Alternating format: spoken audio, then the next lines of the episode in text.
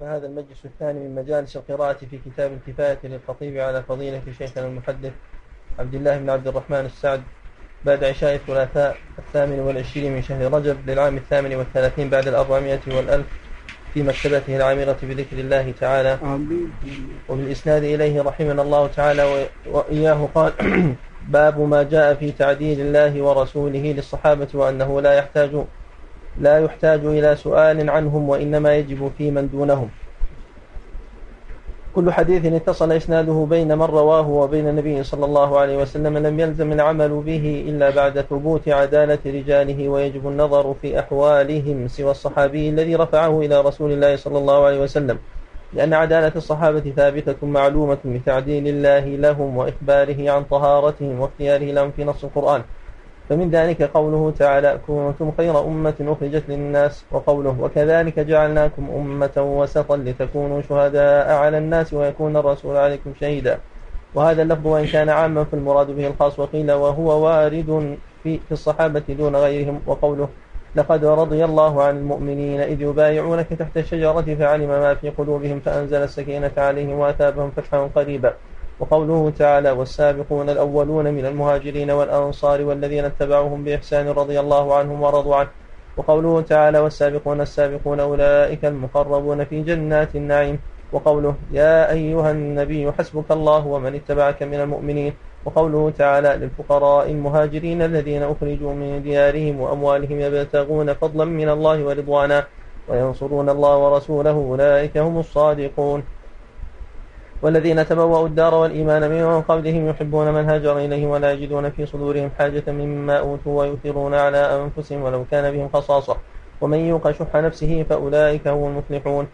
في آيات نكثر إيرادها ويطول تعدادها ووصف رسول الله صلى الله عليه وسلم الصحابة مثل ذلك وأطلب في تعظيمهم وأحسن الثناء عليهم فمن الأقوال المستفيضة عنه في هذا المعنى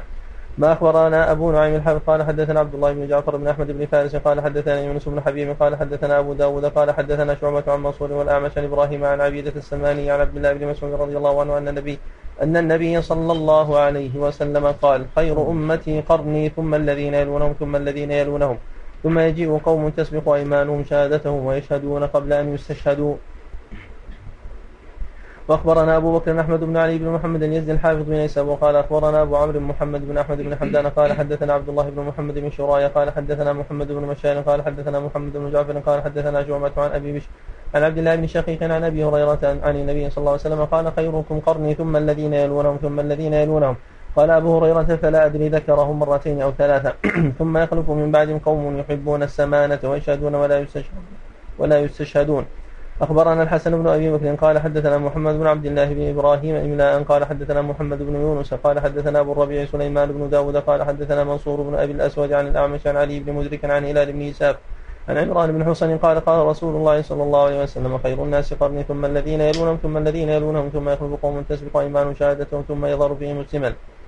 أخبرنا القاضي أبو بكر أحمد بن الحسن الحيري قال حدثنا أبو العباس محمد بن يعقوب الأصم قال حدثنا أحمد بن عبد الجبار العطاردي قال حدثنا أبو معاوية عن الأعمش عن أبي صالح عن أبي سعيد قال قال رسول الله صلى الله عليه وسلم لا تسبوا أصحابي فالذي نفسي بيده لو أنفق أحدكم مثل أحد ذهبا ما أدرك مد أحدهم ولا نصيفه نعم أحسن بسم الله الرحمن الرحيم والحمد لله والصلاة والسلام على رسول الله أما بعد بالنسبة لحديث لا تسبوا أصحابي هذا الحديث خرجه الشيخان في صحيحيهما فهو حديث صحيح وبالنسبة لحديث عمران بن حسين هو أيضا حديث صحيح وقد خرجه الشيخان وبالنسبة لحديث عبد الله بن شقيق عن أبي هريرة أيضا هو حديث صحيح وقد خرجه الإمام مسلم في صحيحه وبالنسبة لحديث عبيد السلماني عن عبد الله بن مسعود أيضا هو حديث صحيح وقد خرجه الشيخان نعم الله. أخبرنا أبو بكر أحمد بن محمد بن غالي الخوارزمي قال أخبرنا علي بن محمد بن أحمد الوراق قال حدثنا حمزة بن محمد بن عيسى الكاتب قال حدثنا نعيم بن حماد قال حدثنا عبد الرحيم بن زيد العمي عن أبيه عن سعيد بن المسيب عن سعيد بن المسيب أخبرنا القاضي أبو أخبرنا القاضي أبو بكر الحيري أيضا قال حدثنا محمد بن يعقوب الأصم قال حدثنا بكر بن سهل الدمياطي قال حدثنا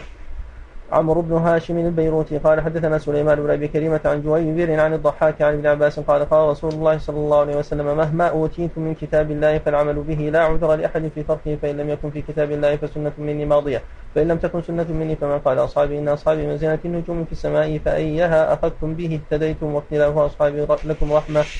طبعا هذا الحديث حديث باطل جويبر متهم والضحاك لم يسمع من ابن عباس نعم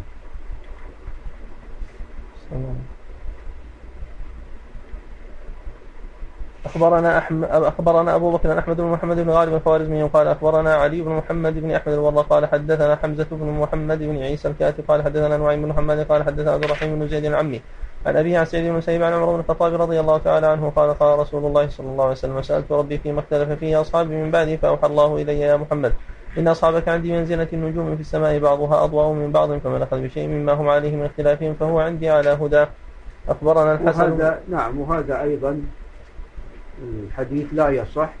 زيد عبد الرحيم بن زيد العمي لا يحتج به نعم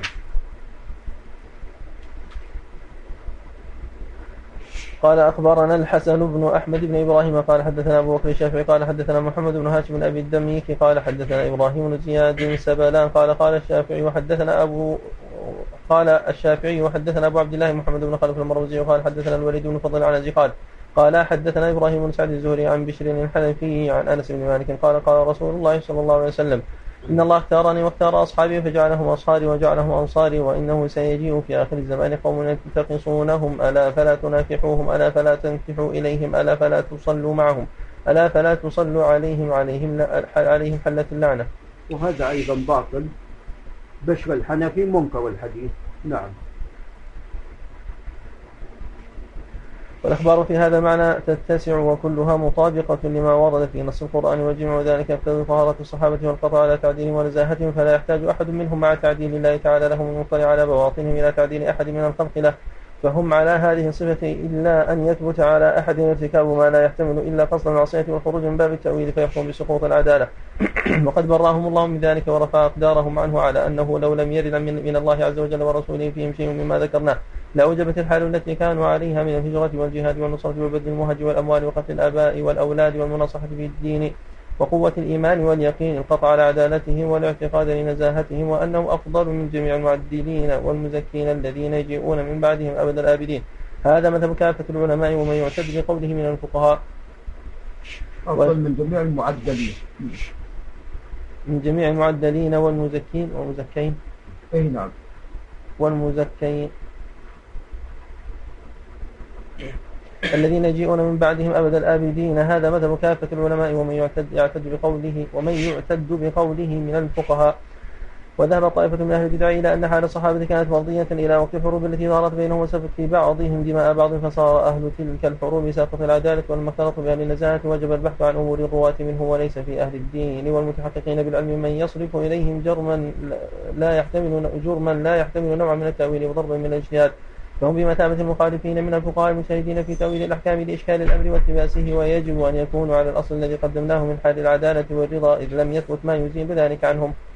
نعم طبعا ربنا جل وعلا قد أثنى عليهم عليكم السلام فضل بمجاهد ربنا أثنى عليهم جل وعلا وهو يعلم ما سوف يحصل فيما بينهم نعم فلا ينتبه إلى ذلك تعال من أبو مجاهد ما تعال منه تعال منه مكان واسع تعال منه تعال منه طيب هذا أبو محمد نعم قال اخبرنا ابو منصور محمد بن عيسى الهمذاني قال حدثنا صالح بن احمد الحافظ قال سمعت ابا جعفر احمد بن عبيد يقول سمعت احمد بن محمد بن سليمان التستري يقول سمعت ابا زرعه يقول اذا رايت الرجل ينتقص احد من اصحاب رسول الله صلى الله عليه وسلم فاعلم انه زنديق وذلك أن الرسول صلى الله عليه وسلم عندنا حق والقرآن حق وإنما أدى إلينا هذا القرآن والسنة أصحاب رسول الله صلى الله عليه وسلم وإنما يريدون أن يجرحوا شهودنا ليبطلوا الكتاب والسنة والجرح بهم أولى وهم زنادقة باب القول في معنى وصف طبعا ثابت عن ابي زرعه رحمه الله تعالى وهو قول مشهور نعم باب القول في معنى وصف الصحابي بأنه صحابي والطريق إلى معرفة كونه صحابيا أخبرنا محمد بن أحمد بن رزق قال أخبرنا إسماعيل بن علي الخطبي وأبو علي بن الصواف قال حدثنا عبد الله بن أحمد قال حدثني أبي قال حدثنا حجاج قال قال شعبة حوى أخبرنا محمد بن حسين بن الفضل قال أخبرنا عبد الله بن جعفر بن درسوي قال حدثنا يقوم بن سفيان قال قال أحمد يعني ابن حنبل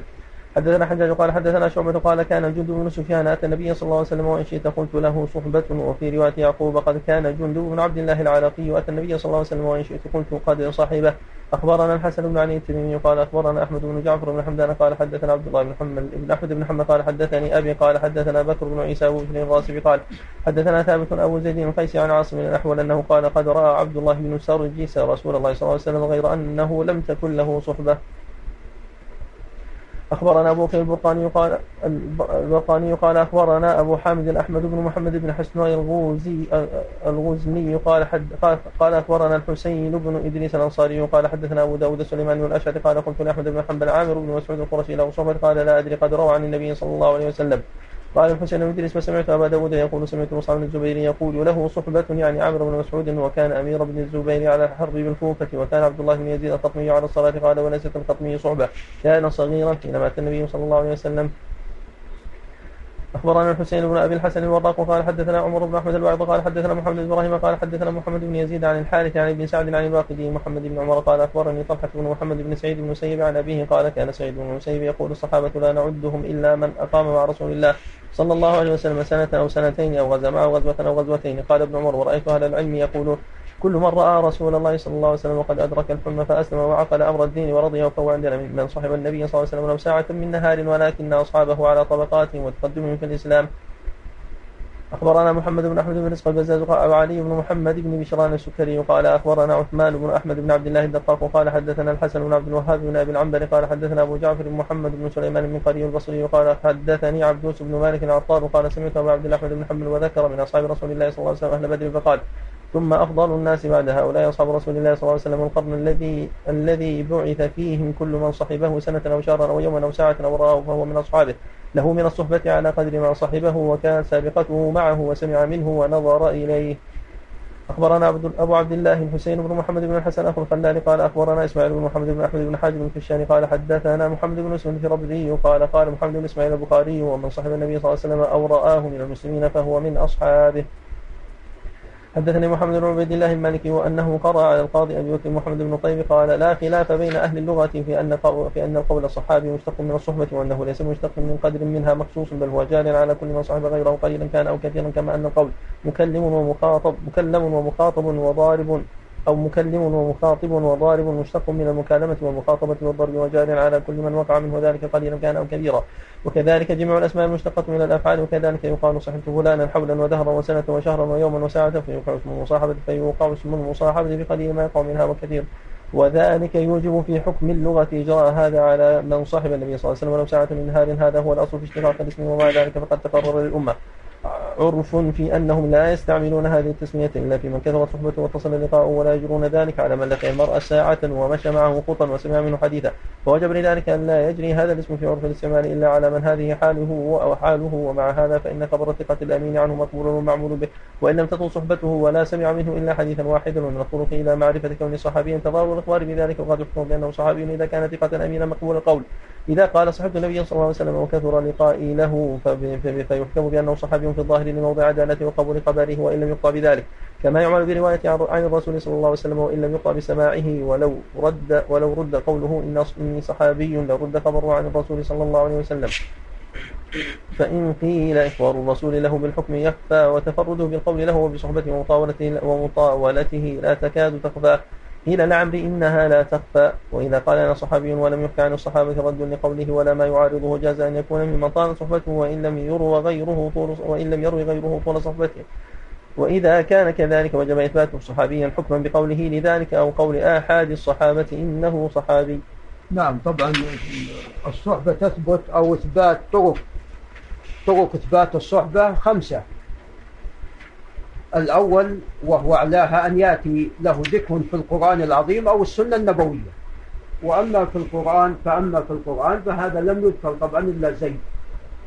بن حارثة رضي الله عنه وأما في السنة فكثير نعم يعني الرسول عليه الصلاة والسلام ذكر كثيرا أبو بكر وعمر وأيضا ذكر غيرهما رضي الله تعالى عنهما هذه أعلى الطرق الطريق الثانية أن يخبر صحابي عن شخص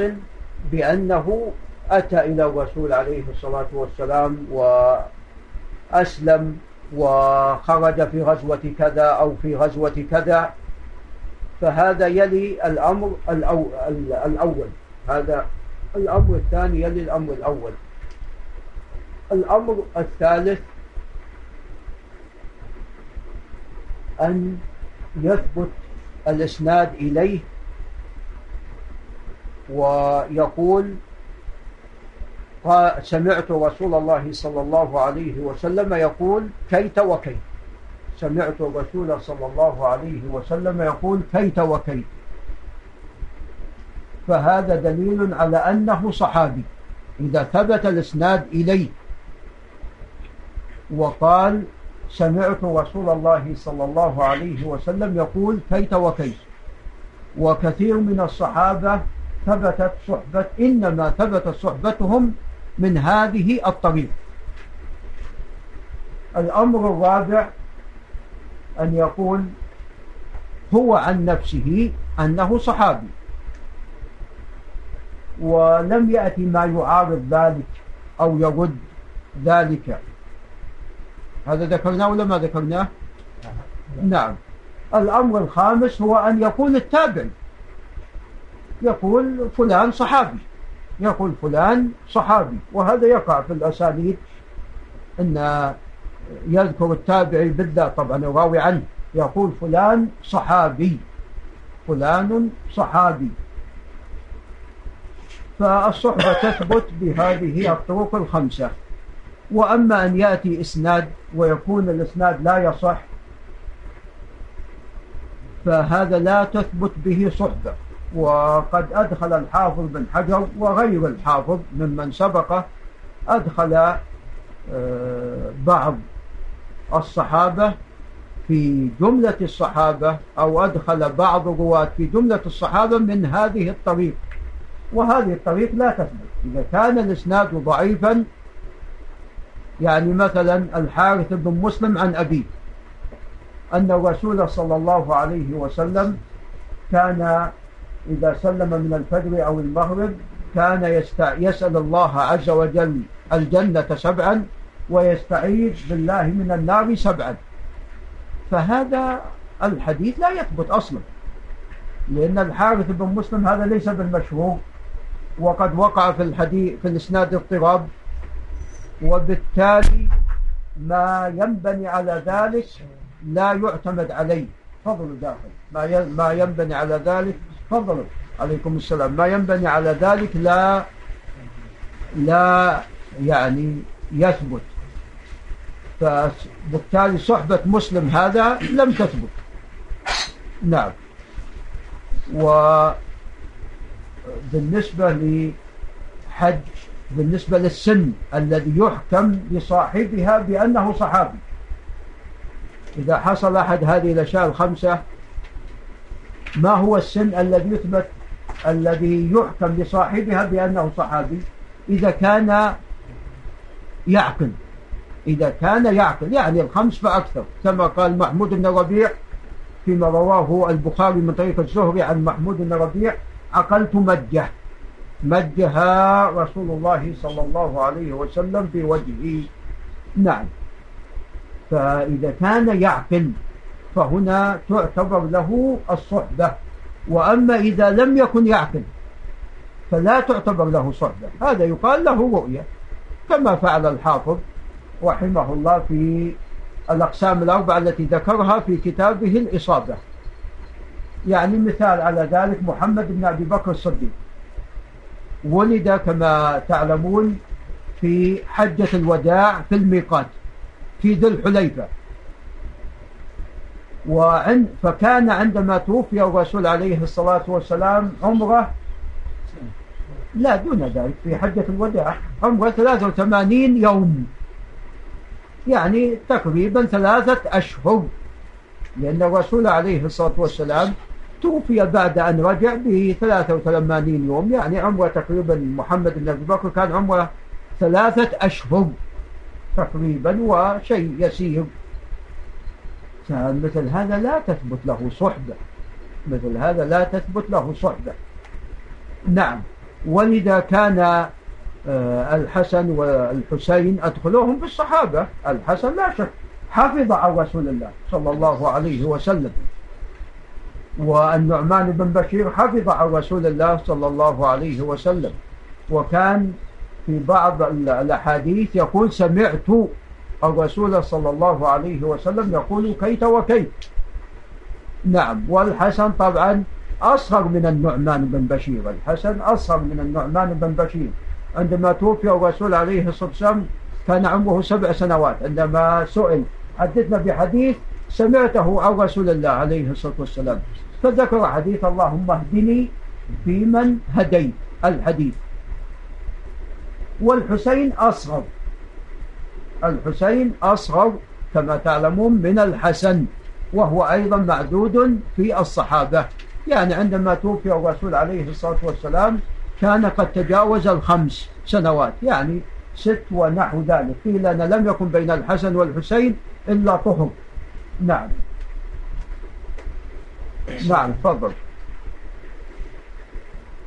قال باب القول في حكم من بعد الصحابة وذكر الشرائع التي توجب قبول روايته لا بد لمن لزم قبول لمن لزم قبول خبره من أن يكون على صفات قد تقدم ذكرها مجملا ونحن نفصلها إن شاء الله تعالى ونشرح ما يتعلق بها فأولها أن يكون وقت تحمل الحديث وسماعه مميزا ضابطا لأنه متى لم يكن كذلك تفضل لأنه متى لم يكن كذلك كان غير عالم بما تحمله وقت الأداء ولا ذاكرا له ووجب أن يكون حاله فيما يؤديه كحاله في جميع ما يحكيه من أفعال الواقعة منه حال نقص حال نقصه ومع عدم تمييزه وعلمه بمثابة ما يحكيه المجنون والمغلوب مما يعرف أنه وقع منه حال الغلبة على عقله ولا خلاف أن ما هذه سبيله لا يصح ذكره والعمل والعلم به والفصل بينه وبين غيره فوجب لذلك كون المتحمل وقت تحمله عالما بما يسمعه واعيا ضابطا له حتى تصح منه معرفته بعينه عند التذكر له كما عرفه وقت التحمل له فيؤديه كما سمعه بلفظه إن كان ممن يروي الحديث بلفظه وإن كان ممن يرويه على المعنى فحاجته إلى مراعاة الألفاظ والنظر في معنى أشد من حاجة الراوي على اللفظ من حاجة الراوي على اللفظ دون المعنى هذا إذا كان تعويله في تحمله على حفظه فأما إذا كان سيء الحفظ فقد ذهب قوم من أهل العلم إلى أن الضبط وقت التحمل ليس بشرط في صحة السماع لكنه إذا أصابه مميز صح سماعه وإن لم يحفظ المسموع ويقيده بالكتاب وأرى حجة في ذلك ما أخبرنا الحسن بن أبي بكر قال أخبرنا أبو سهل أحمد بن محمد بن عبد الله القطان قال حدثنا إسماعيل بن إسحاق القاضي قال حدثنا علي يعني بن عبد الله المديني قال حدثنا الوليد بن مسلم قال حدثنا الأوزاعي قال حدثني يحيى بن أبي كثير عن أبي سلمة عن أبي هريرة رضي الله عنه قال لما فتح الله على رسوله مكة قام رسول الله صلى الله عليه وسلم فيه فحمد الله وأثنى عليه ثم قال إن الله حبس عما كتبتين وسلط عليها رسوله والمؤمنين وإنما أحلت لي ساعة من نهار ثم هي حرام إلى يوم القيامة لا يعرض شجرها ولا ينفر صيدها ولا تحل لقطتها إلا لمنشد ومن قتل له قتيل فهو بخير النظرين إما أن يفدى وإما أن يقتل فقام رجل يقال له أبو شاهم من أهل اليمن فقال يا رسول الله اكتبوا لي فقال رسول الله صلى الله عليه وسلم اكتبوا لي أبي شاهم فقام عباس أو قال أو قال عباس يا رسول الله إلا الإذخر فإنه لقبورنا وبيوتنا فقال رسول الله صلى الله عليه وسلم إلا الإذخر قال الوليد فقلت له زعم قول اكتبوا لي أبي شاهم قال يقول اكتبوا له خطبته التي سمعها من النبي صلى الله عليه وسلم فابو فمشاهم من لم يكن يحفظ غير أنه لما كان مميزا وأصغى إلى خطبة رسول الله صلى الله عليه وسلم صحح سماعه إياها وأمر بكتبها له وقد اختلف أهل العلم أيضا في التحمل قبل البلوغ فمنهم من صحح ذلك ومنهم من دفع صحته باب ما جاء في صحة نعم السماع طبعا يعني هو استدل من كونه لم يكن يحفظ إن أبا شاه قال اكتبوا لي ذلك يا رسول الله لكن هذا ليس فيه دليل يريد شيء مكتوب موثق حتى يعني يأتي به كما كما خطب أو كما تكلم رسول الله صلى الله عليه وسلم نعم السلام عليكم قال باب ما جاء في صحة سماع الصغير أخبرنا أبو البقاني وقال قال أخبرنا محمد بن حسن السراوي قال أخبرنا عبد الرحمن بن أبي حاتم قال حدثنا علي بن الحسن السنجاني قال حدثنا نعيم بن حماد قال سمعت ابن عيينة يقول لقد أتى هشام الحسن عظيما بروايته عن الحسن لقد أتى هشام بن حسان عظيما بروايته عن الحسن قيل لنعيم لما قال لأنه كان صغيرا طبعا الحسن هذا ابن أبي الحسن البصري نعم والصواب أن هشام بن حسان طبعا حديثه على ثلاثة أقسام ما رواه عن محمد بن سيرين فهذا في الدرجة العليا من الصحة كان من أثبت الناس في ابن سيرين نعم ثم بعد ذلك ما رواه عن غير ابن سيرين وعن غير الحسن وعطاء ثم ما رواه عن الحسن البصري وإذا أردنا أن نضيف طبعا رواية عن الحسن البصري صحيحة وإذا أردنا أن نضيف قسما رابعا ما رواه عن عطاء فقد تكلم تكلم فيها أكثر من الكلام في رواية عن الحسن رواية عن الحسن صحيحة نعم قال لما كان يكتب الحديث على ما بلغنا في عصر التابعين وقريبا منه إلا من جاوز حد البلوغ وصار في عداد من يصح لمجالسة العلماء ومذاكرتهم وسؤالهم وقيل إن أهل الكوفة لم يكن الواحد منهم يسمع الحديث إلا بعد استكمال عشرين سنة ويشتغل قبل ذلك بحفظ القرآن وبالتعبد وقال قوم حد في السماع خمس عشرة سنة وقال غيرهم ثلاث عشرة وقال جمهور العلماء يصح السماع لمن سنه دون ذلك وهو عند وهذا هو عندنا الصواب أخبرنا محمد بن أحمد بن رزق قال أخبرنا جعفر بن محمد بن نصير الخلدي الخلدي قال حدثنا محمد بن عبد الله بن سليمان الحضرمي قال حدثنا نعيم بن يعقوب قال سمعت أبا الأحوص يقول كان الشاب يتعبد عشرين سنة ثم يطلب الشيء من الحديث أخبرني أبو القاسم الأزهري قال حدثنا أبو الحسين محمد بن عبد الرحمن بن خشنام قال حدثنا أبو عبيد المحامي قال حدثنا يحيى بن محمد بن أعين قال سمعت أبا عاصم يقول سمعت الثوري يقول كان الرجل إذا أراد أن يطلب الحديث تعبد قبل ذلك عشرين سنة أخبرنا أحمد بن أبي جعفر القطعي قال أخبرنا محمد بن عدي بن زحر بن زحر البصري في كتابه قال حدثنا أبو عبيد محمد بن علي الأجري قال سمعت أبا داود سليمان بن الأشعث يقول قال ابن جرج لوكيع باترت العلم وكان لوكيع عشرة سنة أخبرني علي بن أحمد بن علي المؤدب قال حدثنا أحمد بن إسحاق النهاوندي وقال أخبرنا الحسن بن عبد الرحمن بن خلاد رواه الرزي وقال حدثني عدة من شيوخنا أنه قيل لموسى بن إسحاق كيف لما تكتب عن أبي نعيم قال كان أهل الكوفة لا يخرج لا يخرجون أولادهم في طلب الحديث في طلب الحديث صغارا حتى يستكملوا 20 سنة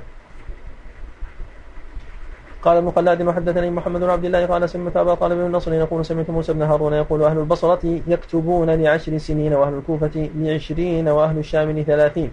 قال ابن خلاد وقال ابو عبد الله الزبيري يستحب كتب الحديث في العشرين لانها مجتمع العقل قال واحب ان يشتغل دونها بحفظ القران والفرائض قلت قد حفظ سعد بن سعد الساعدي عن النبي صلى الله عليه وسلم حديثا وكان يقول كنت ابن خمس عشرة سنة حين قبض رسول الله صلى الله عليه وسلم ولو كان السماع لا يصح إلا بعد عشرين في رواية كثير من أهل العلم سوى من هو في عداد الصحابة من حفظ عن النبي صلى الله عليه وسلم في الصغار فقد روى الحسن عن علي الحسن بن علي بن أبي طالب عن النبي صلى الله عليه وسلم وولده سنة اثنتين من الهجرة وكذلك عبد الله بن الزبير بن عوام بن عمر بن وشين وابو بن الجلاني والسائب بن يزيد والمسور بن مكرمة رضي الله عنه وروى مسلمة بن مخلد عن رسول الله صلى الله عليه وسلم وكان له حين قبض عشر سنين عشر سنين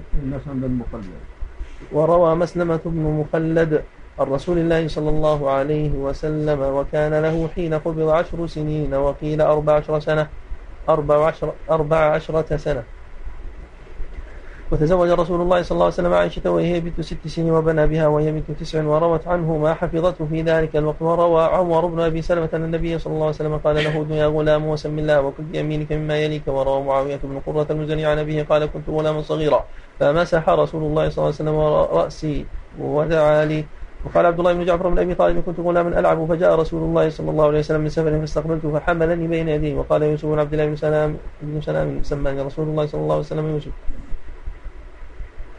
مسمى رسول الله صلى الله عليه وسلم يوسف وقعدني في حجره ومسح على رأسي ومما كثرت روايته عنه من الصحابة وكان سماعه في الصغر أنس بن مالك وعبد الله بن عباس وأبو سعيد الخدري وكان محمود بن الربيع يذكر أنه أقل مجة جاء رسول الله صلى الله عليه وسلم في وجهه من دم كان معلقا في دارهم وتوفي النبي صلى الله عليه وسلم وله خمس سنين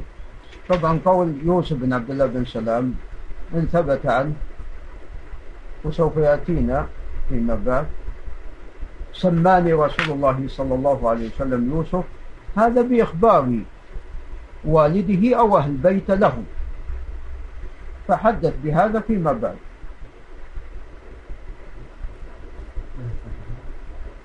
يعني عندما قال سماني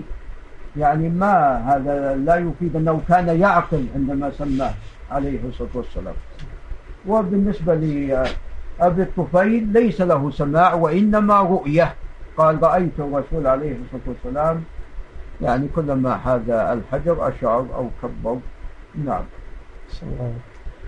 ذكر بعض أخبار من قدمنا تسميته وأخبرنا أبو سعيد محمد بن موسى بن فضل من شهدان الصيرفي وقال حدثنا أبو العباس بن محمد بن يعقوب الأصم وقال حدثنا الحسن بن مكرم قال حدثنا عثمان بن عمر قال أخبرنا ثابت بن عمر قال ربيعة بن شيبان قال قلت للحسن بن علي ما تذكر من رسول الله صلى الله عليه وسلم قال حملني يعني على عنقه فأدخلني غرفة الصدقات فأخذت ثمرة فجعلتها في فمي فقال ألقها أما علمت أنها لا تحل لنا الصدقة أخبرنا أحمد بن أبي جعفر قال حدثنا عبد الرحمن بن عمر بن نصر الدمشقي قال حدثنا أبو علي بن حبيب قال سمعت الربيع بن سليمان يقول سمعت الشافعي رحمه الله وقد سئل عن عبد الله بن الزبير هل سمع من النبي صلى الله عليه وسلم شيئا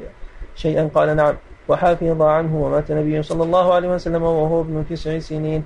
أخبرنا علي بن أبي علي المصري قال أخبرنا أحمد بن إبراهيم بن شاذان ومحمد بن عبد الرحمن الذهبي قال حدثنا عبيد الله بن عبد الرحمن السكري قال حدثنا أبو يعلم من قريب قال حدثنا الأصمعي قال حدثنا ابن أبي الزناد عن أبيه قال ولد النعمان بن بشير سنة اثنتين من الهجرة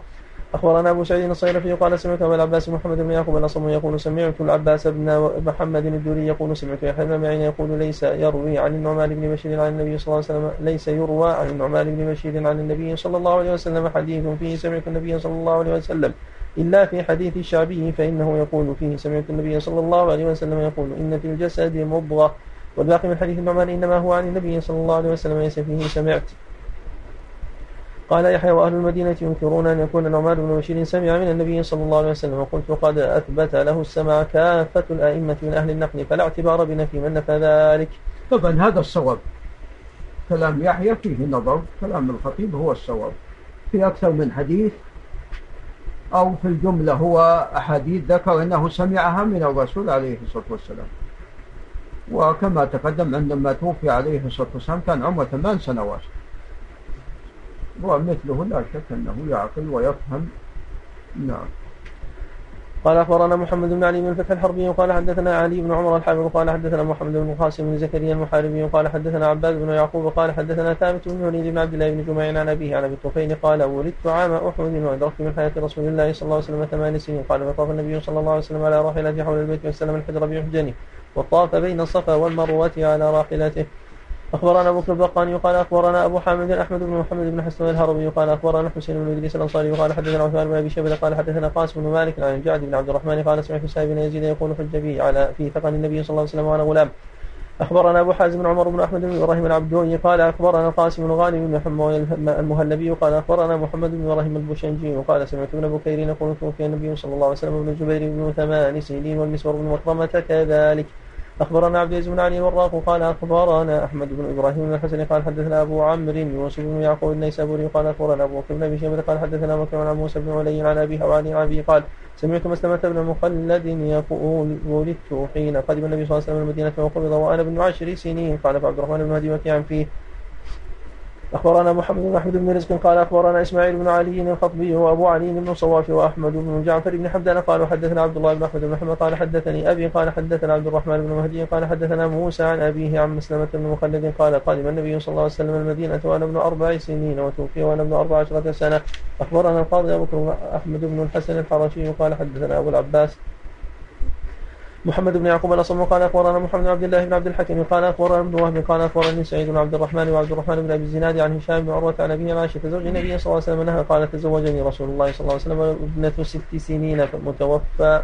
متوفى خديجة وبنى بي وأنا ابن تسع سنين فدخلت على رسول الله صلى الله عليه وسلم وأنا ألعب بالبنات وكان لي صواحب يلعبن معي فإذا رأينا رسول الله صلى الله عليه وسلم استحيينا وتقمعنا فربما خرج رسول الله صلى الله عليه وسلم سربهن إليه أخبرنا طبعا رواية عبد الرحمن بن مهدي هي الراجحة لأنه قد تابعه معن بن عيسى القزاز وقد نص الطبراني على أن رواية ابن مهدي هي الصحيحة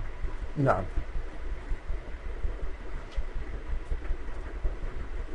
فيكون مسلمة عندما توفي عليه الصلاة والسلام عمره 14 سنة نعم أخبرنا الحسن بن أبي بكر قال أخبرنا محمد بن عبد الله بن إبراهيم الشافعي قال حدثنا بشر بن موسى قال حدثنا الحميدي وقال حدثنا سفيان قال حدثنا الوليد بن كثير قال سمعت ابن كيسان أبا نعيم يقول سمعت عمر بن أبي سلمة قال كنت غلاما في حجر رسول الله صلى الله عليه وسلم وكانت يدي تطش بصحبته فقال النبي صلى الله عليه وسلم يا غلام إذا أكلت فسم الله وكل بيمينك وكل مما يليك قال فما زالت تلك طعمتي بعد أخبرنا علي بن محمد بن عبد الله المعدل, المعدل قال أخبرنا الحسين بن صفوان البردعي قال حدثنا أبو بكر بن أبي الدنيا قال حدثنا محمد بن سعد قال عن عمر بن ابي سلمه يكنى ابا حفص توفي رسول الله صلى الله عليه وسلم وهو ابن تسع سنين وقد حفظ عن رسول الله صلى الله عليه وسلم وتوفي في خلافه عبد الملك بن مروان بالمدينه أخبرنا الحسن بن علي التميمي قال أخبرنا أحمد بن جعفر بن حمدان قال حدثنا عبد الله بن أحمد قال حدثني أبي قال حدثنا حجاج عن بن محمد قال حدثنا شعبة عن أبي ياس قال جاء أبي إلى النبي صلى الله عليه وسلم وهو غلام صغير فمسح رأسه واستغفر له قال شعبة فقلنا له أصحبه قال لا ولكنه كان على عهدي قد حلب وصر أخبرنا أبو القاسم الأنساني قال أخبرنا محمد بن العباس الخزاز قال أخبرنا إبراهيم بن محمد بن إبراهيم الكندي قال حدثنا أبو موسى محمد بن المثنى قال حدثنا أبو عاصم قال حدثنا ابن جرج قال أخبرني جعفر بن خالد بن سارة عن أبيه قال حدثني عبد الله بن جعفر قال كنت ألعب أنا وقتم وعبيد الله فجاء النبي صلى الله عليه وسلم فحملني بين يديه وقال فحملني بين يديه وحمل قتما خلفه أخبرنا أبو نعيم الحافظ قال حدثنا عبد الله عفوا قال قيل له له صحبة قال لا يقصد الصحبة الخاصة أو هذا مذهب أن لا تكون لا تطلق الصحبة إلا على من طالت مدة مصاحبته والصواب كما تقدم أن الصحبة مشتقة من المصاحبة والمصاحبة حتى ولو كانت ساعة نعم سلام. اخبرنا ابو نعيم بن حافظ قال حدثنا عبد الله بن جعفر بن احمد بن فارس قال حدثنا اسماعيل بن عبد الله بن مسعود العبدي قال حدثنا ابو نعيم قال حدثنا يحيى بن ابي الهيثم العطار قال حدثني يوسف بن عبد الله بن سلام قال سما سماني رسول الله صلى الله عليه وسلم يوسف وقعدني في حجره ومسح على راسي أخبرنا أبو طالب محمد بن محمد بن إبراهيم بن غيلان البزال قال حدثنا محمد بن عبد الله الشافعي قال حدثنا إسماعيل بن إسحاق قال حدثنا عمرو علي بن مرزوق قال أخبرنا شعبة عن أبي بشر سعيد بن جبير عن ابن عباس قال توفي رسول الله صلى الله عليه وسلم وأنا ابن عشر سنين مكتون وهكذا رواه أبو بشر عن سعيد بن جبير وخالفه أبو إسحاق السبيعي أخبرنا القاضي أبو بكر الحيري قال أخبرنا أبو علي محمد بن أحمد الميداني قال حدثنا أبو عبد الله محمد بن يحيى هو الذهلي قال حدثنا أبو داود عن شعبة عن أبي إسحاق عن سعيد بن جبير عن ابن عباس قال توفي رسول الله صلى الله عليه وسلم وأنا ابن خمس عشرة سنة مختون قلت وهذا القول أصح من الأول والله أعلم نعم لا شك عندما توفي الرسول عليه الصلاة والسلام كان ابن عباس قد ناهز الاحتلام فعمر خمسة عشر سنة هذا هو الصواب نعم أخبرنا من فضل القطان قال أخبرنا عبد الله بن جعفر بن درس قال حدثنا يقوم بن سفيان قال حدثني سليمان بن عبد الرحمن قال حدثنا الوليد قال أخبرنا عبد الرحمن بن نمير يحصل به قال قال قال الزهري وأخبرني محمود بن الربيع الأنصاري وزعم, أن وزعم أنه قد عاقل رسول الله صلى الله عليه وسلم عقل مجة مجة رسول الله صلى الله عليه وسلم في وجهه من دلو معلق في دارهم قال فتوفي رسول الله صلى الله عليه وسلم وهو ابن خمس سنين ومن الخالفين جماعة احتج أهل العلم بروايتهم ما سمعوه قبل الاحتلام اخبرنا عبيد الله بن احمد الصيرفي وقال اخبرنا علي بن عمر الحافظ قال حدثنا ابو القاسم عبد الله بن محمد بن اسحاق المروزي وقال حدثنا اسحاق بن احمد بن خالف البخاري وقال حدثنا سعيد بن عمرو قال حملني خالي على عاتقه فسمعت شبيلا يحدث عن انس عن النبي صلى الله عليه وسلم مثل الجليس الصالح مثل العطار الحديث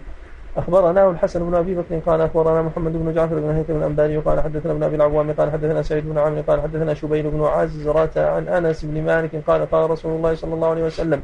مثل الجليس الصالح مثل العطاري إن لم تصب من عطره أو قال إن لم يعطك عطر من عطره أصبت من ريحه ومثل الجليس السوء مثل القين إن لم يحرق ثوبك أصابك من ريحه طبعا سعيد بن عامر هو الضبعي البصري وهو ثقة نعم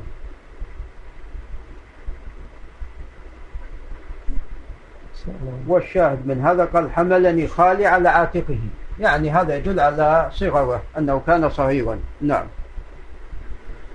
قال اخبرنا ابن الفضل قال حدثنا ابن الرسول قال حدثنا يعقوب بن سفيان قال حدثني الفضل يعني من زياد قال سمعت ابا عبد الله احمد بن محمد بن حنبل وذكر سفيان بن عيينه فقال اخرجه ابوه الى مكه وهو صيوم فسمع من الناس عمرو بن دينار وابن ابي نجيح في الفقه ليس تضمه الى احد يعني اقرانه الا وجدته مقدما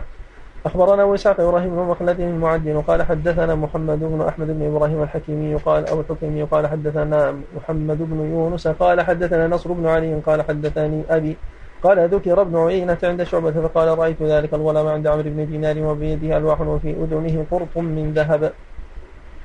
هذا أي طبعا هذا لا يثبت في إسناده الكديمي نعم محمد بن يونس محمد بن يونس الكديمي نعم وهو متكلم فيه من الحفاظ ولكن قد اتهم نعم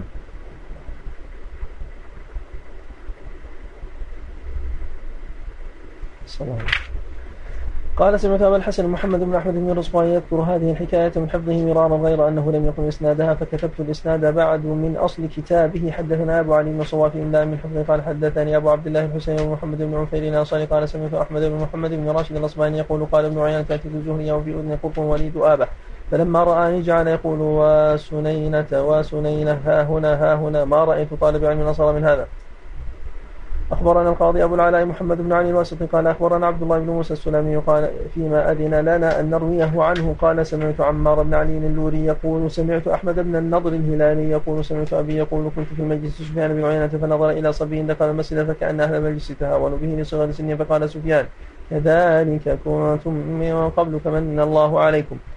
ثم قال يا نضر لو رأيتني ولي عشر سنين طولي خمسة أشبار ووجهي كالدينار وأنا كشعلة نار ثيابي صغار وأكمامي قصار وذيلي بمقدار ونعلي كأذون الفا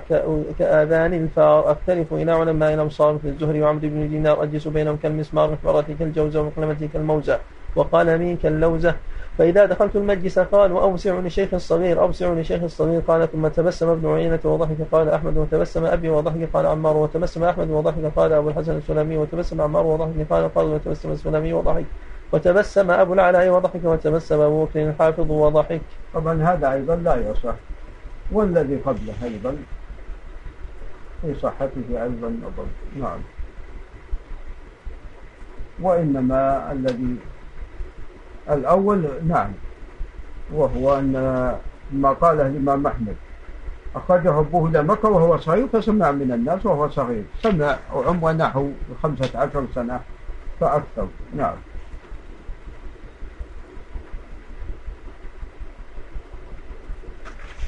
قال أخبرنا علي بن أحمد بن عمر المقري وقال أخبرنا إسماعيل بن علي القطبي وقال حدثنا عبد الله بن أحمد بن حنبل قال سألت أبي متى يجوز سماع الصبي في حديثه فقال إذا عقل وضبط قلت فإنه بلغني عن رجل سميته أنه قال لا يجوز سماعه حتى يكون له 15 سنة لأن النبي صلى الله عليه وسلم رد البراء وابن عمر استصغره يوم بدر فأنكر قوله هذا وقال بئس القول يجوز سماعه إذا عقل فكيف يصنع يصنع بسفيان بن عيينة ووكيع وذكر أيضا قوما أخبرنا الحسن بن علي الجوهري قال أخبرنا أحمد بن جعفر بن حمدان قال حدثنا محمد بن يونس قال قال أبو نعيم سمعت الحديث وأنا ابن عشر أربع عشرة سنة حدثني أبو القاسم الأزهري قال أخبرنا محمد بن عبد الله بن جامع الدهاء قال حدثنا أحمد بن علي بن العلاء قال سمعت عباسا وهو بن محمد الدوري يقول سمعت يحيى بن معين يقول حد الغلام في الكتاب في كتاب الحديث أربع عشرة أو خمس عشرة سنة أو كما قال عباس حدثنا الزهري قال حدثنا ابن جامع قال حدثنا أحمد بن علي بن العلاء قال سمعت عبد الله بن أحمد بن حنبل قال سمعت عبد الله بن أحمد بن حنبل قال قيل لي أبي في هذا فقال كيف تعمل بوكيع وغيره وأحسب عبد الله أن أباه قال إن حد الغلام إذا ضبط ما يسمع قال إنما ذلك في القتال يعني ابن خمس عشرة أو كلاما ذا معناه طبعا هذا الصحيح كلام الإمام أحمد وأما كلام يحيى بن معين رحمه الله فلا شك أن الإمام أحمد أفقه منه فبين الإمام أحمد هذا فيما يتعلق بالقتال عندما رد عليه الصلاة والسلام عبد الله بن عمر والبراء بن عازب هذا فيما يتعلق بالقتال السماع غير القتال القتال يحتاج إلى يعني شخص قوي نعم صلى الله عليه وسلم قرأت في قال قرأت في كتاب هبة الله بن الحسن بن منصور الطبري الذي سمعه من أحمد بن عمر الأصبهاني عن أبي الحسين أحمد بن جعفر بن محمد بن عبيد الله المنادي قال حدثني عبد الله بن شعيب أبو القاسم العبدي قال حدثني أبو داود السجستاني قال سمعت الحسن بن علي عن يعني الحلواني يقول سمعت يزيد بن هارون يقول مقدار الغلام عندنا في الحديث ثلاث عشرة سنة حدثت عن عبد العزيز بن جعفر قال حدثني احمد بن محمد بن هارون قال قال اخبرني المروذي انه سال ابا عبد الله يعني احمد بن حنبل عن سماع الصغير متى يصح قال إذا عقل وسئل عن إسحاق بن إسماعيل وقيل له إنهم يذكرون أنه كان صغيرا فقال قد يكون صغيرا يضبط فقيل له فالكبير وهو لا يعرف الحديث ولا يعقل قال إذا كتب الحديث فلا بأس أن يرويه قلت أراد أبو عبد الله بذلك أن يكون الكبير يضبط كتابه غير أنه لا يعرف علم الحديث واختلاف الروايات ولا يعقل المعاني واستباطها فمثل هذا يكتب عنه لصدقه وصحة كتابه وتمود سماعه أخبرنا الحسن بن علي بن محمد التميمي قال أخبرنا أحمد بن جعفر بن حمدان قال حدثنا عبد الله بن أحمد بن محمد قال حدثني أبي قال حدثنا علي بن عبد الله وهو ابن المديني حا وأخبرنا أبو الحسن أحمد بن عبد الله بن محمد الألماطي واللفظ له قال أخبرنا محمد بن المظفر الحافظ قال حدثنا أحمد بن مكرم بن خالد البرقي قال حدثنا علي بن المديني قال حدثنا حفص بن غياث بن طلق بن معاوية النفعي قال سمعت طلق بن معاوية يحدث عن أبي زرعة عن أبي هريرة أن امرأة النبي صلى الله عليه وسلم بصبي لها فقالت يا رسول الله ادعو الله له فقد دفنت لي فقد دفنت ثلاثة فقال لقد احترمت بحضان شديد من النار قال علي بن المديني قال حفص سمعت هذا الحديث منه منذ سبعين سنة ولم أبلغ عشر سنين قال علي بن المديني سمعت هذا من حفص من حفص في سنة سبع وثمانين ومائة طبعا وحفص بن غياث ثقة مشهور نعم وحديث على قسمين حديث قبل أن يتولى القضاء أصح من حديثه بعد أن تولى القضاء نعم وهو ثقة مطلقا نعم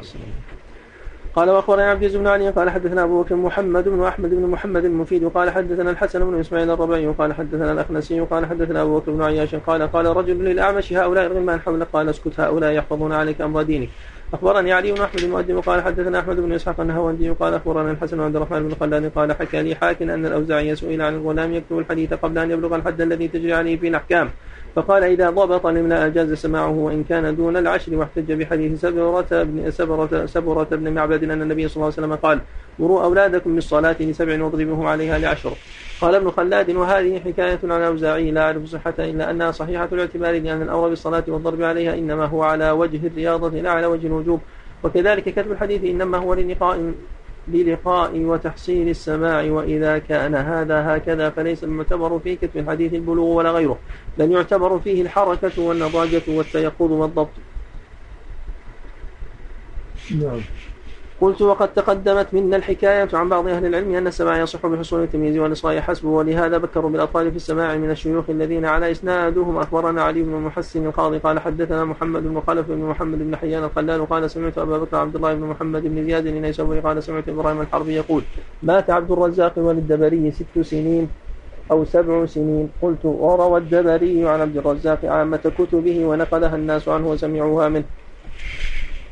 وسألت القاضي أبا عمر القاسم بن جعفر بن عبد الواحد الهاشمي قلت له في أي سنة سمعت كتاب السنن من أبي علي اللؤلؤي فقال سمعته منه أربع مرات فحضرت أول مرة وهو يقرأ عليه في سنة 24 و300 وكتب أبي في كتابه حضر ابن القاسم وقرئ عليه في السنة الثانية وكتب أبي حضر ابن القاسم وقرئ على اللؤلؤي وأنا أسمع في السنة الثالثة وفي الرابعة وكتب أبي في كتابه سمع ابن القاسم وكان مولد أبي عمر في رجب من سنة 22 و300 من نعم، عمره سنتين نعم فعلى التقدير أنه سمعه في آخر دفعة وله خمس سنين واعتد الناس بذلك السماع ونقل عنه الكتاب عامة أهل العلم من حفاظ الحديث والفقهاء وغيرهم قال طلحة بن علي بن الصقر الكتاني قرأت على أبي عبد الله محمد بن أحمد بن إبراهيم الأصبهاني قال حدثنا محمد يعني بن إبراهيم بن يحيى بن الحكم بن الحزوري, بن الحزوري الثقفي قال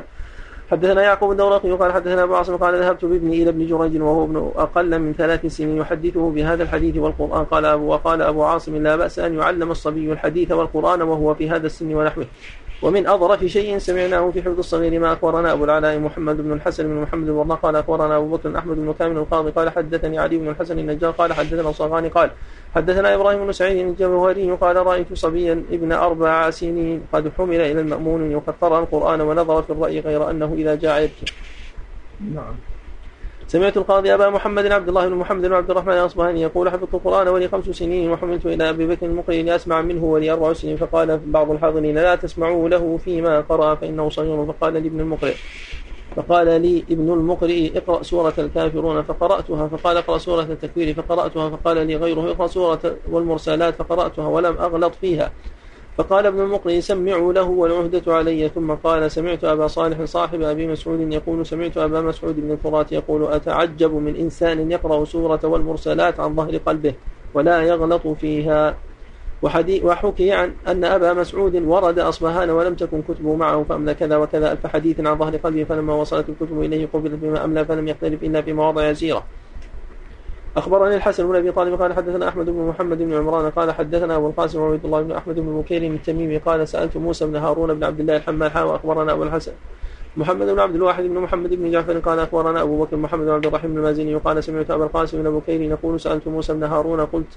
متى يس متى يسمع الصبي زاد المازني الحديث ثم اتفق فقال إذا فرق بين الدابة والبقرة اخبرنا ابو علي حسين بن يوسف بن محمد بن يزكاف قال حدثنا عمر بن احمد بن هارون المقري قال اخبرنا عبيد الله بن احمد التميمي قال سالت موسى بن هارون الحمال متى اسمع صبي الحديث قال اذا فرق بين البقره والحمار. نعم. باب ما جاء في سماع من كان ينسخ وقت القراءه.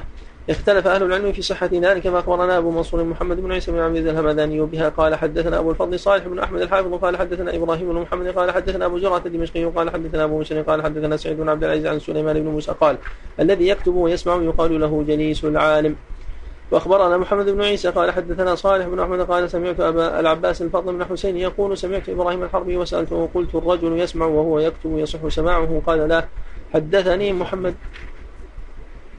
حدثني محمد بن أحمد بن يعقوب عن محمد بن نعيم الضب الحافظ قال سألت أبا بكر بن إسحاق يعني الصبغي عمن يكتب في السماع فقال يقول حضرت ولا يقول حدثنا ولا أخبرنا حدثنا ابو بكر محمد بن علي بن ابراهيم الدين وري قال وقال سمعت ابا القاسم بن عباد يقول سالت ابا احمد بن عدي الحافظ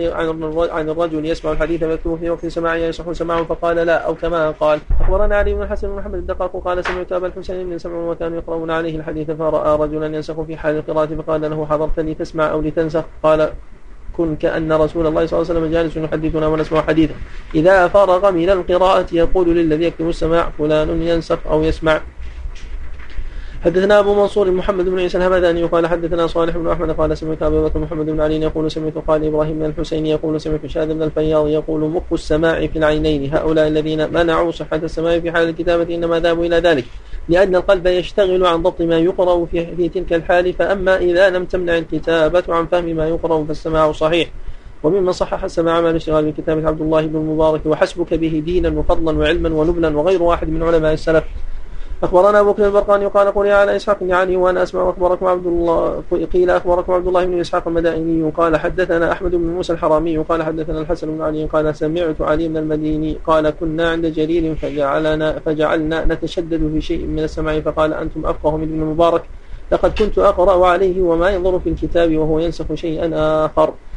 قال وحدثنا علي عن اسحاق بن عن اسحاق الازرق قال كنت عند جويبر اساله وهو يحدثني وهجيم في ناحيه المسجد فما ظننت يريد السماع فلما فرغت قال هات سماعي أخبرني أبو زرعة روح بن محمد القاضي الرازي فيما أذن لي مشفاة أن أرويه عنه قال أخبرنا علي بن محمد بن عمر القصار قال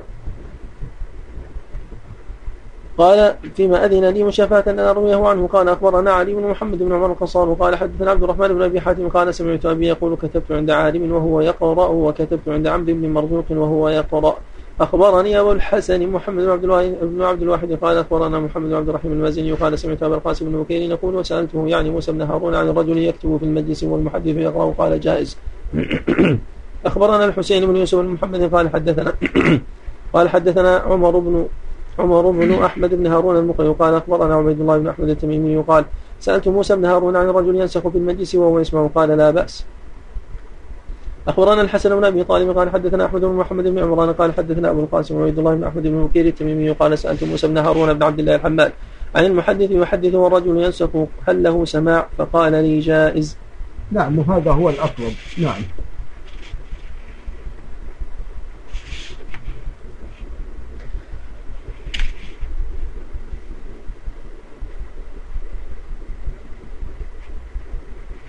باب ما جاء في من سمع حديثا فخفي عليه في وقت سماعه حرف منه لإدغام المحدث إياه ما حكمه أخبرنا القاضي أبو عمر القاسم بن جعفر بن عبد الواحد الهاشمي قال حدثنا محمد بن أحمد بن عمرو اللولي قال حدثنا أبو داود سليمان بن الأشعث قال حدثنا أحمد بن حنبل قال حدثنا عبد الرزاق قال أخبرنا ابن جرج قال أخبرني أبو زبير أنه سمع جابرا يقول سمعت النبي صلى الله عليه وسلم نهى أن يقعد على القبر وأن يقصص ويبنى عليه وقال أبو داود وقال أبو داود حدثنا مسدد بن عثمان بن أبي قال حدثنا حفص بن غياث عن جريج عن سليمان بن موسى وعن أبي الزبير عن جابر بهذا الحديث قال أبو داود قال عثمان أو يز قال أبو داود قال عثمان أو يزاد عليه وزاد سليمان بن موسى أو أن يكت أو أن يكتب عليه ولم يذكر مسدد في حديثه أو يزاد عليه قال أبو داود خفي علي من حديث مسدد حرف وأن أخبرنا القاضي أبو العلاء محمد بن علي بن أحمد الواسطي وقال أخبرنا عبد الله بن محمد بن عثمان المزني الحافظ حاء وحدثنا أبو طالب بن يحيى بن علي بن الطيب الدسكري بحلوان لفظا قال أخبرنا أبو بكر محمد بن إبراهيم المقري بأصبهان قال أخبرنا وفي حديث أبي العلاء حدثنا أبو يعلى أحمد بن علي بن المثنى الموصلي قال حدثنا يحيى بن معين أبو زكريا قال حدثنا حفص بن هيات عن الأعمش عن أبي صالح عن أبي هريرة قال أبو يعلى لم أفهم أبا هريرة كما أريد قال قال رسول الله صلى الله عليه وسلم من أقال مسلما عثرته أقاله الله يوم القيامة أخبرني أبو محمد الحسن بن محمد بن الحسن الخلال وأبو بكر أحمد بن فارس بن علي الحصري قال أو الحصري قال قال الحسن حدثنا وقال الآخر وأخبرنا أبو محمد عبد الله بن عثمان الصفار قال أخبرنا أبو طالب بن علي بن بن الجهم الكاتب قال حدثنا صالح بن أحمد بن أحمد قال قلت لأبي الشيخ يدغم الحرف يعرف أنه كذا وكذا ولا يفهم عنه ترى أن يرى ذلك عنه قال أرجو أن لا يضيق هذا أخبرنا أبو بكر قال أخبرنا محمد بن عبد الله بن خمراية الهروي قال أخبرنا الحسين بن إدريس قال حدثنا محمد بن عبد الله بن عمار قال كان وكيع سريع اللسان وكان يقول في كل حديث حدثنا لا يبين الحاء إلا دثنا أخبرنا بشرى بن عبد الله الرومي قال أخبرنا أحمد بن جعفر بن حمدان قال حدثنا محمد بن جعفر الراشدي قال حدثنا أبو بكر الأثرم قال سمعت أبا عبد الله وهو أحمد بن حنبل يسأل عن كان وكيع يسأل كان وكيع إذا أدغم يخاف عليه التليس فقال لا وكان ربما أدغم كان يستعجل وكان يقول حد آه، نا سفيان نعم نا سفيان في في الحديث ثم أسمعه يقول فيه بعد حدثنا قال أبو عبد الله وكان إذا التقى العينان أو الحاءان أدغم أحدهما ووصف أبو عبد الله من ذلك غير شيء وكان يضربون على ما يدغم قال أبو عبد الله وكنت أنا أضرب قلت لأبي عبد الله فتخاف أن يضيق هذا على الناس فقال أرجو أن لا يضيق قال أبو عبد الله قالوا, ها قالوا له ها هنا بالأنبار يعني لوكيع إن الناس يكتبون حدثنا سفيان فقال كلاما أظنه دفع التدليس بلغني عن خلف بن سالم المقدمي قال سمعت من عينة يقول حدثنا عمرو بن دينار يريد حدثنا عمرو بن دينار فقال فإذا قيل له قل حدثنا عمرو قال لا أقول لأني لم أسمع من قوله حدثنا ثلاثة أحرف لكثرة الزحام وهي حا داء ثاء اخبرنا ابو عبد الرحمن بن محمد بن يوسف العلاف قال اخبرنا محمد بن عبد الله بن ابراهيم الشافعي قال حدثنا اسحاق بن الحسن قال سمعت حجاجا يعني ابن الشاعر يقول لابي عبد الله يا ابا عبد الله انه ربما التقت العينان عن عكرمه فلا يبينه لنا الشيخ فقال احمد من اكثر تساهل باب ما جاء في استفهام الكلمه والشيء من غير ضابط المستمن ونحوه أخبرنا أبو بكر أحمد بن محمد بن غالب الخوارزمي قال أخبرنا أبو أحمد الحسين بن علي النيسابوري النيسابوري قال أخبرنا محمد بن إسحاق بن خزيمة قال لا إسحاق بن موسى بن عبد الله بن يزيد الخطمي الأنصاري وعلى جماعة من أصحابنا وأنا حاضر المجلس وكتبته بخطي غير أني أخاف أن أكون أخذت بعض الألفاظ من المسلم إملاء علينا عن أنس بن عياط قال حدثنا عبيد الله بن عمر قال أخبرني نافع مولى بن عمر عن ابن عمر أن رسول الله صلى الله عليه وسلم قال إن الله تعالى ليس بأعور إلا ألا إن المسيح الدجال أعور عين اليمنى كأن عينه عنبة طافية نعم طبعا في الخبر السابق يقول سمعت حجاجا يعني ابن الشاعر يقول أبي عبد الله الإمام أحمد إنه ربما التقت العينان يعني عن عكرمة بارك الله فيك فلا يبين يقال عكرمة فيعني تكتب عن عكرمة نعم سلام.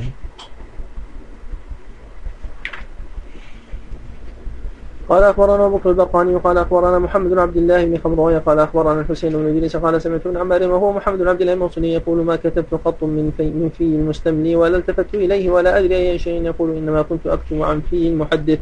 اخبرني علي بن احمد المؤدي قال حدثنا احمد بن اسحاق الذي قال اخبرنا الحسن بن عبد الرحمن بن خلاني قال حدثنا عبد الله بن احمد الغزاء قال حدثنا يوسف بن مسلم قال حدثنا خلف بن تميم قال سمعت من سفيان الثوري عشرة آلاف حديث أو نحوها فكنت أستفهم جنيسي فقلت لزائدة يا بصلت إني كتبت عن سفيان عشرة آلاف حديث أو نحوها فقال لي لا تحدث منها إلا بما تحفظ بقلبك وسمع أذنك قال فألقيتها إلا بما تحفظ بقلبك وسمع أذنك قال فألقيتها قلت قد أجاز غير واحد من الأئمة الاستفهام من المستملي ونحوه إلا أن المستحب عندي أن يبين ما حصل الاستثبات فيه أخبرنا علي بن محمد بن عبد الله المعدن قال أخبرنا محمد بن أحمد بن الحسن قال حدثنا عبد الله بن أحمد بن حنبل قال حدثني أبي عن أبي معاوية قال كنا إذا قمنا من عند الأعمش كنت أمليها عليهم قال أبي مثل الأحدبي وعلى هؤلاء يعني الصغار فزعم جرير الرازي قال كنا نرقعها عند الأعمش يكتب ذا من كنا نرقعها عند الأعمش يكتب ذا من ذا وذا من ذا نوقعها نوقع الحديث يعني هذا حفظ جملة والآخر جملة حتى يتم الحديث نعم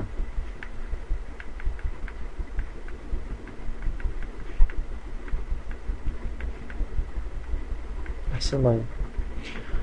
قال اخبرنا محمد بن حسن بن فضل القطان قال اخبرنا عبد الله بن جعفر بن الرخوي قال حدثنا يعقوب بن سفيان قال سمعت بشر من الازهرين يسالون يقول كان جرير بن عبد الحميد اذا ذكر سماع عن الاعمش قال ديباج الاعمش لولا انه مرفوع كنا اذا قمنا من عند الاعمش رقعناه بعضنا من بعض لنصححها اخبرنا احمد بن محمد بن احمد الروياني قال حدثنا محمد بن الروياني الروياني قال حدثنا محمد بن العباس الخزاج وقال اخبرنا ابو ايوب سليمان بن اسحاق الجلاء وقال سمعت ابراهيم الحربي يقول حدثنا ابو زرعه قال سمعت ابراهيم بن موسى الفراء قال سمعت جريرا يقول ليس هذه الاحاديث التي احدثكم عن الاعمش سمعتها كما احدثكم انما كان الاعمش يذكر الاسناد فيقول بعض اصحابه خبر هذا كذا وكذا فنكتبه عنه ويذكر الخبر فيقول بعض اصحابه اسناد هذا كذا وكذا فنكتبه عنهم قال إبراهيم فلما سمعت ذلك منه لم أكتب عنه عن الأعمش شيئا قال إبراهيم الحربي فحدثت بذلك ابن نمير فقال هكذا ينبغي أن يكون سماع أبي وابن فضيل وواقع نظرائهم مرفعا ولكن هؤلاء كتموا ذلك ولا تتكلم به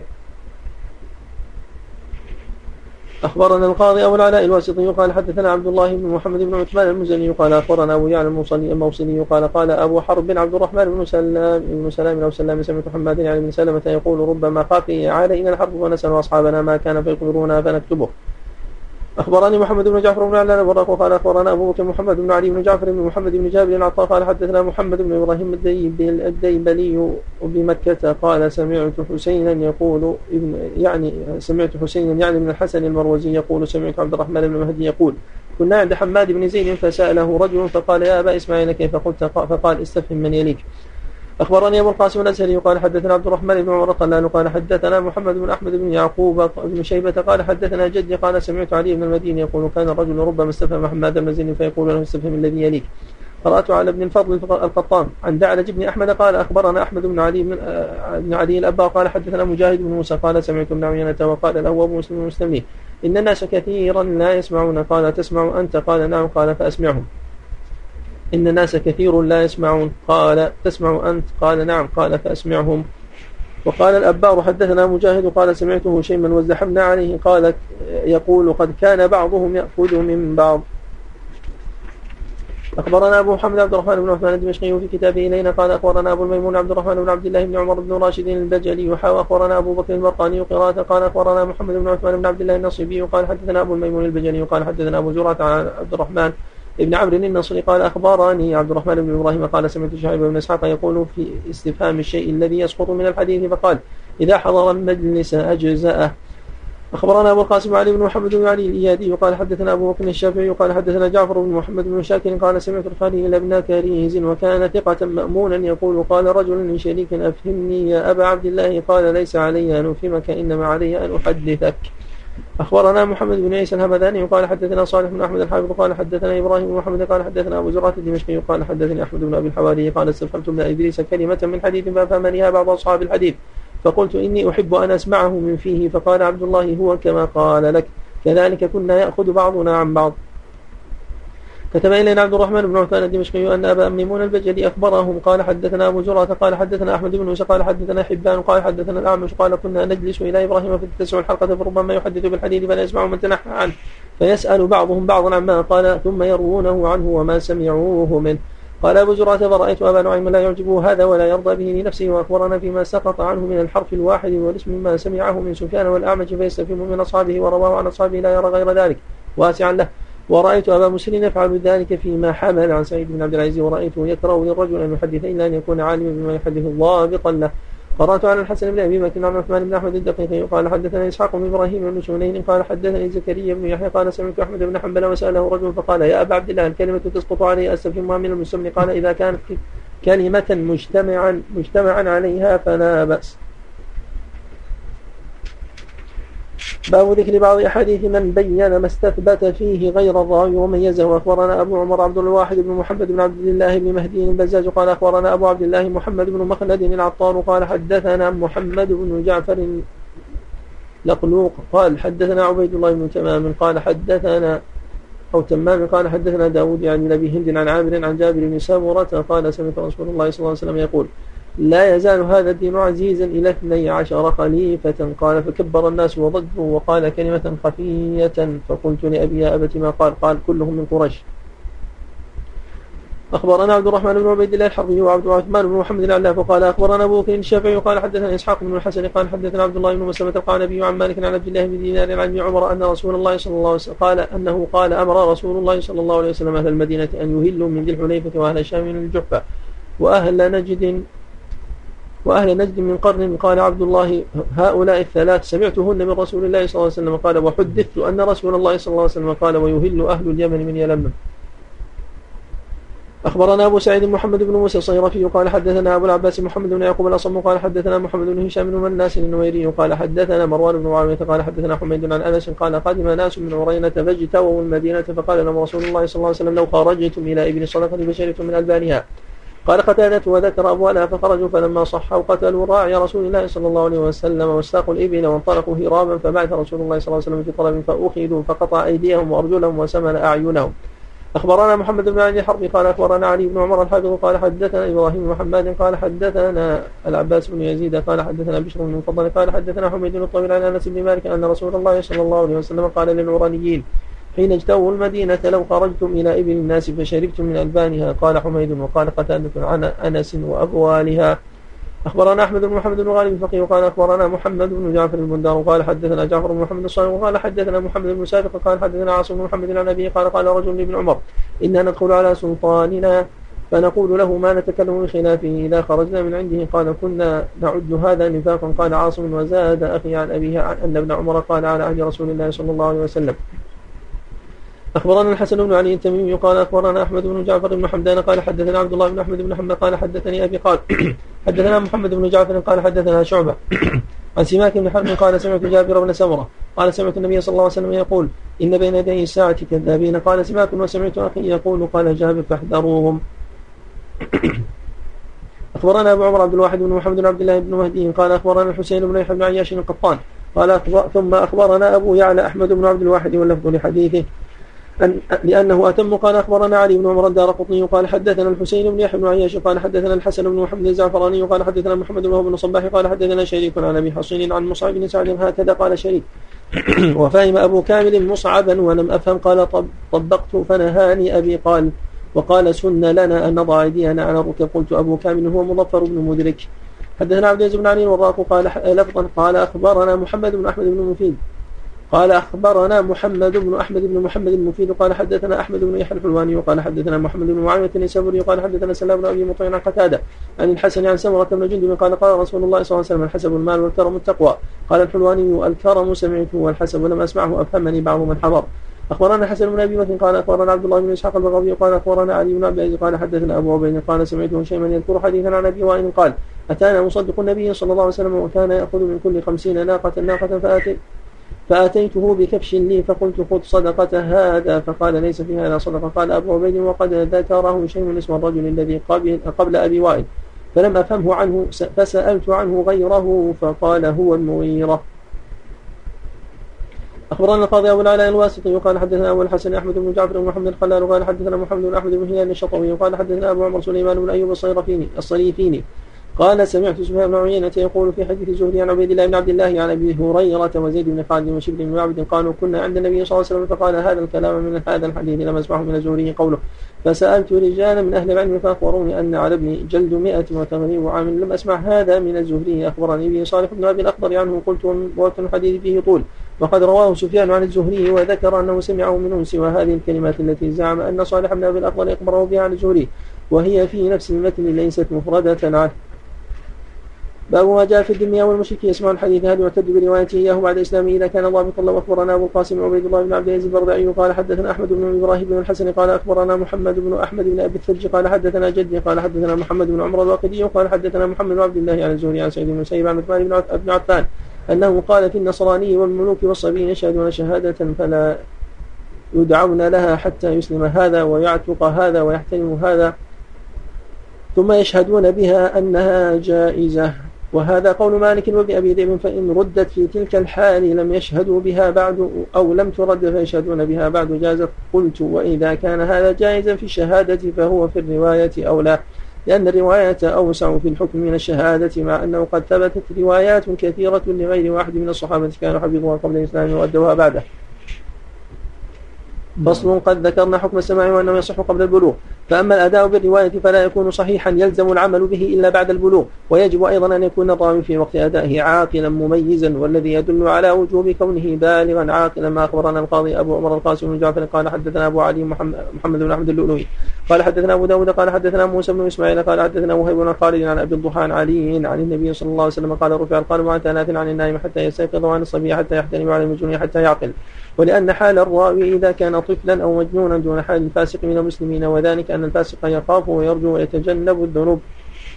ويعتمد قربات وكثير من الفساق يعتقدون ان الكذب على رسول الله صلى الله عليه وسلم والتعمد له ذنب كبير وجر غير مغفور فاذا كان خبر الفاسق الذي هذه حاله غير مقبول فخبر الطفل والمجنون اولى بذلك والامه مع هذا مجمعه على ما ذكرناه لا نعرف بينها خلافا فيه ويجب ان يكون وقت الأداء وقت الأداء مسلما لأن الله تعالى قال إن جاءكم فاسق بنبأ فتبينوا أعظم الفسق الكفر فإذا كان خبر مسلم الفاسق مردودا مع صحة اعتقاده فخبر الكافر بذلك أولى ويجب أن يكون عدلا مرضيا سليما من الجرح على ما نبينه بعد أخبرنا أبو سعد الماريني قال أخبرنا عبد الله بن عدين الحافظ قال كتب إلي محمد بن أيوب قال أخبرنا أبو غسان يعني زنيجا قال سمعت بزر بن أسد إذا ذكر له الإسناد الصحيح قال هذه شهادات رجال العدول بعضهم على بعض وإذا ذكر الإسناد فيه شيء قال هذا فيه عهدة ويقول لو أن لرجل على رجل عشرة دراهم ثم جحده لم يستطع أخذها منه إلا بشاهدين عدلين فدين الله أحق أن يؤخذ من العدول أخبرنا أبو القاسم الأزهري قال حدثنا محمد بن عبد الله بن المطلب الشيباني قال سمعت الحسن بن محمد بن شعبة يقول سمعت محمد بن عبد الله بن مبارك الحافظ يقول سمعت أبا نعيم الفضل بن دكين يقول إنما هي شهادات وهذا الذي نحن فيه عن يعني الحديث من أعظم الشهادات باب الكلام في العدالة وأحكامها أخبرنا القاضي أبو بكر أحمد بن الحسن الحرشي قال حدثنا أبو العباس محمد بن يعقوب الأصم قال حدثنا أبو الحسين محمد بن خالد بن خالي الحمصي بن حمص قال حدثنا بشر بن شعيب بن أبي حمزة عن أبيه عن الزهري قال أخبرني حميد بن عبد الرحمن بن عوف أن عبد الله بن عتبة بن مسعود قال سمعت عمر بن الخطاب رضي الله عنه يقول إن أناسا كانوا يقول يؤخذون بالوحي في عهد رسول الله صلى الله عليه وسلم وإن الوحي قد انقطع وإنما نأخذكم الآن بما ظهر من أعمالكم فمن أظهر لنا خيرا أم من أمناه وقربناه وليس إلينا من سريرته شيء الله يحاسبه في سريرته ومن أثر لنا سوءا لم نأمنه ولم نصدقه وإن قال إن سريرتي حسنة وإن قال إن سريرتي حسنة أخبرني أبو الحسين محمد بن الحسن بن أحمد الأهوازي قال حدثنا الحسن بن عبد الله بن سعيد العسكري قال حدثنا عبد الله بن أحمد بن عامر الطائي قال حدثنا أبي قال حدثنا علي بن موسى الرضا عن أبيه عن جعفر بن محمد عن أبيه عن جده عن الحسين بن علي رضي الله تعالى عنه أن النبي صلى الله عليه وسلم قال من عامل الناس فلم يظلمهم وحدثهم فلم يكذبهم ووعدهم فلم يخلفهم فهو من كملت مروءته وظهرت عدالته ووجبت أخوته وحرمت غيبته طبعا هذا باطل ولم يثبت علي بن مو عن علي بن موسى رضا عن أبيه عن جعفر بن محمد عن أبيه عن جده لم يثبت شيء بهذا الإسناد نعم جاءت عدة أحاديث لكنها موضوعة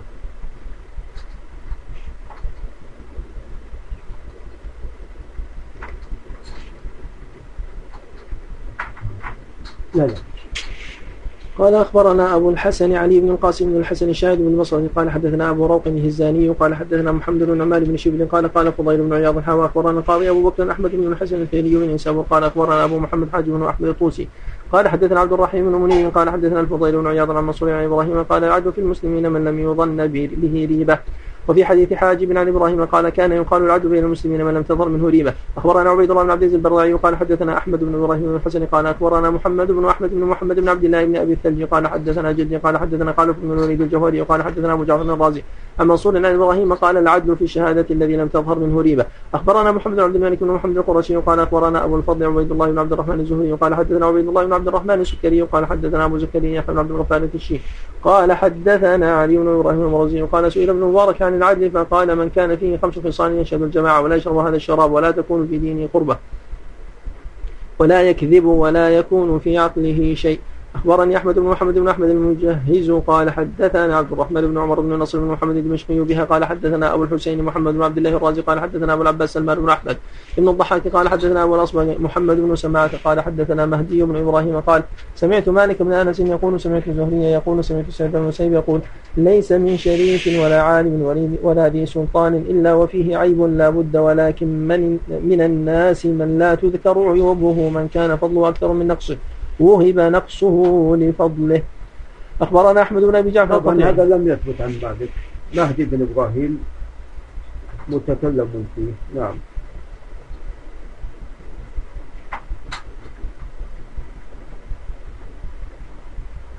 الله لكن المعنى صحيح نعم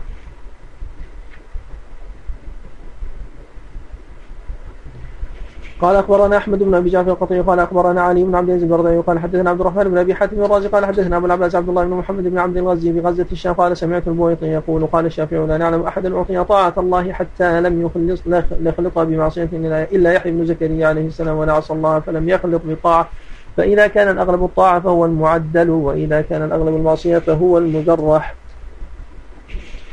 أنشدني أبو عبد الله محمد بن علي الصوري لنفسه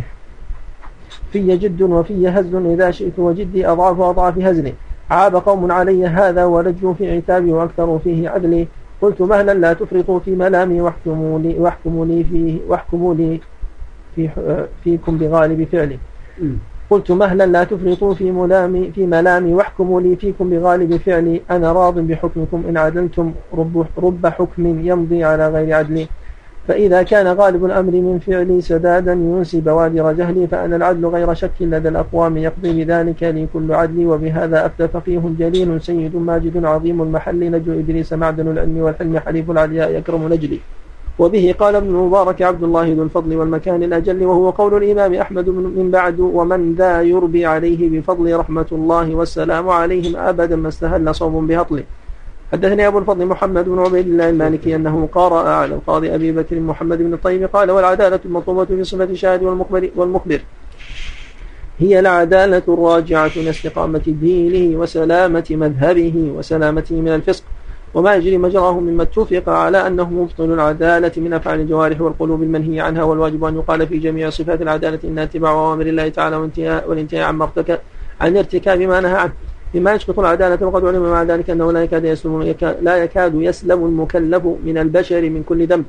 ومن ترك بعض ما أمر به حتى يخرج لله من كل ما وجب له عليه وإن ذلك يتعذر فيجب لذلك أن يقال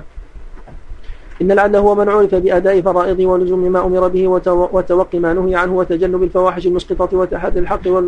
والواجب في والواجب في فعل في أفعاله ومعاملته والتوقي في لفظه مما يثلم الدين والمروءة فمن كانت هذه حاله فهو الموصوف بأنه عدل في دينه ومعروف بالصدق في حديثه وليس يكفيه في ذلك اجتناب كبائر الذنوب التي يسمى فاعلها فاسقا حتى يكون مع ذلك متوقيا لما يقول كثير من الناس انه لا يعلم انه كبير بل يجوز ان يكون صغيرا نحو الكذب الذي لا يقطع على انه كبير ونحو التطفيف بحبة وسرقة بال جهلة وغش المسلمين بما لا يقطع عندهم على أنه كبير من الذنوب لأجل أن القادورات وإن لم يقطع على أنها كبائر يستحق بها العقاب فقد اتفق على اتفق على أن فاعلها غير مقبول الخبر لغير ذلك فإن العادة موضوعة على أن من احتملت أمانته بس... احتملت أمانته سرقة بصر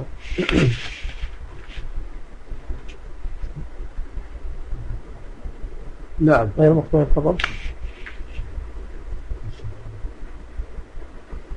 نعم فقد اتفق على أن فعلها غير مقبول الخبر والشهادة غير مقبول الخبر والشهادة إما لأنها متهم إما لأنها متهمة لصاحبها ومسقطة له ومانعة من ثقته وأمانته أو لغير ذلك فإن العادة موضوعة على أن من احتملت أمانته سرقة بصلة وتطفيف حبة احتملت الكذب وأخذ الرشا على الشهادة ووضع الكذب في الحديث والاكتساب به فيجب أن تكون هذه الذنوب في إسقاطها الخبر والشهادة بمثابة ما اتفق على أنه فسق يستحق به العقاب وجميع ما أضربنا عن ذكره مما لا يقطع مما لا يقطع قوم على أنه كبير وقد اتفق على وجوب رد خبر فاعله وشهادته فهذه سبيله في أنه يجب أن يجب كون الشاهد والمكمل سليما منه نعم. والواجب عندنا أن لا يرد الخبر ولا الشهادة إلا بإحصان قد اتفق على رد الخبر والشهادة به وما يغلب به ظن الحاكم والعالم أنه أن مختلفه غير عدل ولا مأمون عليه الكذب بالشهادة والخبر ولو عمل العلماء والحكام على أن يقول خبرا على شهادة إلا من مسلم بريء من كل ذنب قل أو كثر لم يمكن قبول شهادة أحد ولا خبره لأن الله تعالى قد أخبر بوقوع الذنوب من كثير من من أنبيائه ورسله ولم يرد ولم يرد خبر ولم يرد خبر صاحب ذلك وشهادة بحال ولم يرد ولو لم ولو لم يرد خبر صاحب ذلك وشهادة بحال لوجب أن يقبل خبر الكافر والفاسق وشهادتهما وذلك خلاف الإجماع فوجب القول في جميع صفة العدل لما ذكرناه نعم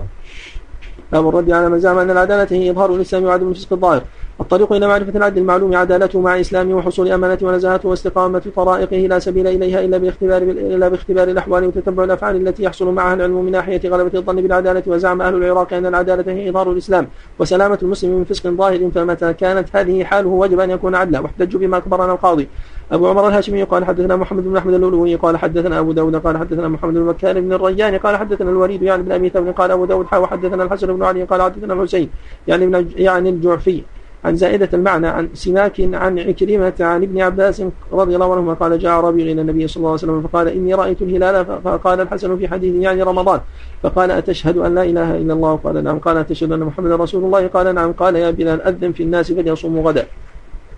طبعا هذا الصواب أنه مبسم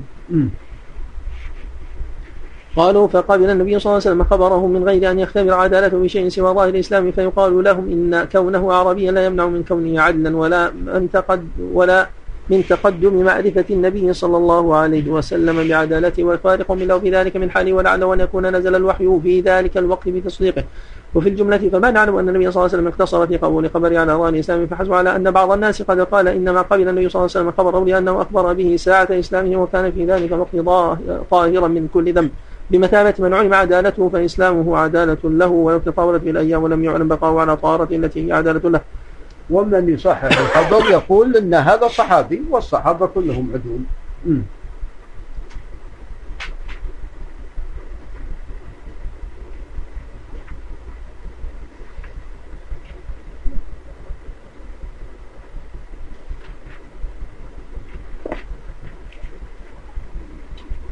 واحتجوا أيضا بأن الصحابة عملوا بأخبار النساء والعبيد ومن تحمل الحديث طفلا وأداه بالغا واعتمدوا في الأعمال بالأخبار على ظاهر الإسلام فيقال لهم هذا غير صحيح ولا نعلم الصحابة قبلوا خبر أحد إلا بعد اختبار حاله والعلم بسداده واستقامة مذاهبه وصلاح طرائقه وهذه صفة جميع أزواج النبي صلى الله عليه وسلم وغيرهن من النسوة اللاتي روينا عنه وكل متحمل للحديث عنه صبيا ثم رواه كبيرا وكل عبد قبل خبره في أحكام الدين يدل على صحة ما ذكرناه وان عمر بن الخطاب رد خبر فاطمة بنت قيس بإسقاط نفقتها وسكناها لما طلق زوجها ثلاثة مع ظهور إسلامها واستقامة طريقتها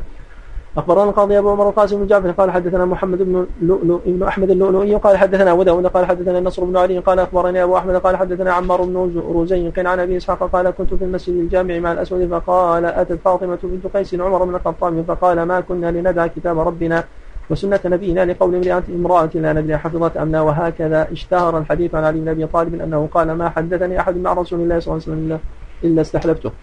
ومعلوم أنه كان يحدد المسلمون ويستحلفهم مع ظهور إسلامهم وأنه لم يكن يستحلفه فاسقا ويقبل خبره بل لعله ما كان يقبل خبر كثير ممن يستحلفه مع ظهور إسلامهم وبذلهم له اليمين وكذلك غيره من الصحابة روي عنهم أنهم ردوا أخبار رويت لهم ورواتها ظاهرهم الإسلام فلم يطعن عليهم في ذلك الفعل ولا خولفوا فيه فدل على أنه مذهب لجميعهم إن لو كان فيه من يذهب إلى خلافه لوجب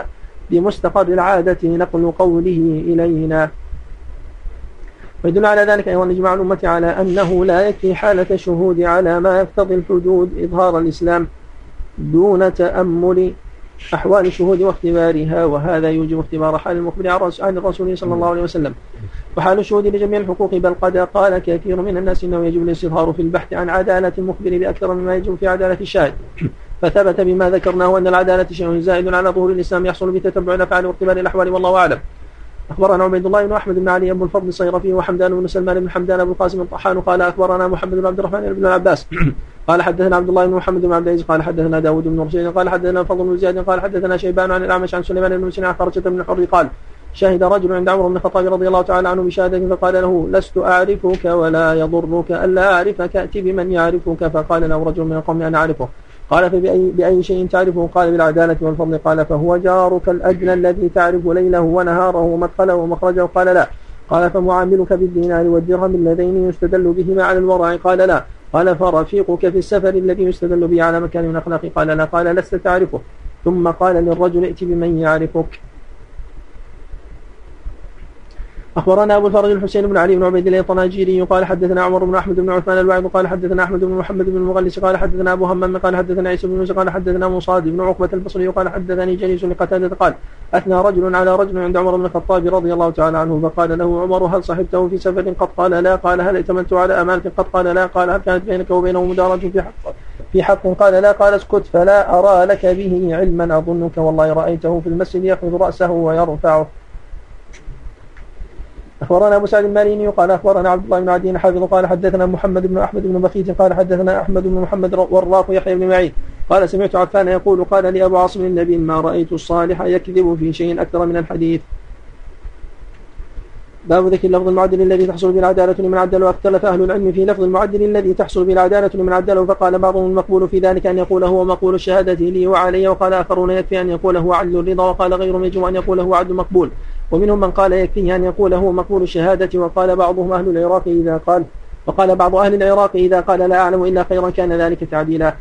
أخبرنا علي بن محمد بن عبد الله المعدل قال أخبرنا عثمان بن أحمد الدقاق قال حدثنا الحسن بن سلام السبع قال حدثنا عفان بن سمحاء وأخبرنا الحسن بن علي بن محمد التميمي قال أخبرنا أحمد بن جعفر بن حمد قال حدثنا عبد الله بن احمد بن حنبل قال حدثنا ابي قال حدثنا عفان قال حدثنا حماد بن سلمه قال اخبرنا هشام بن عروه عن عروه عن عبد الرحمن بن عوف قال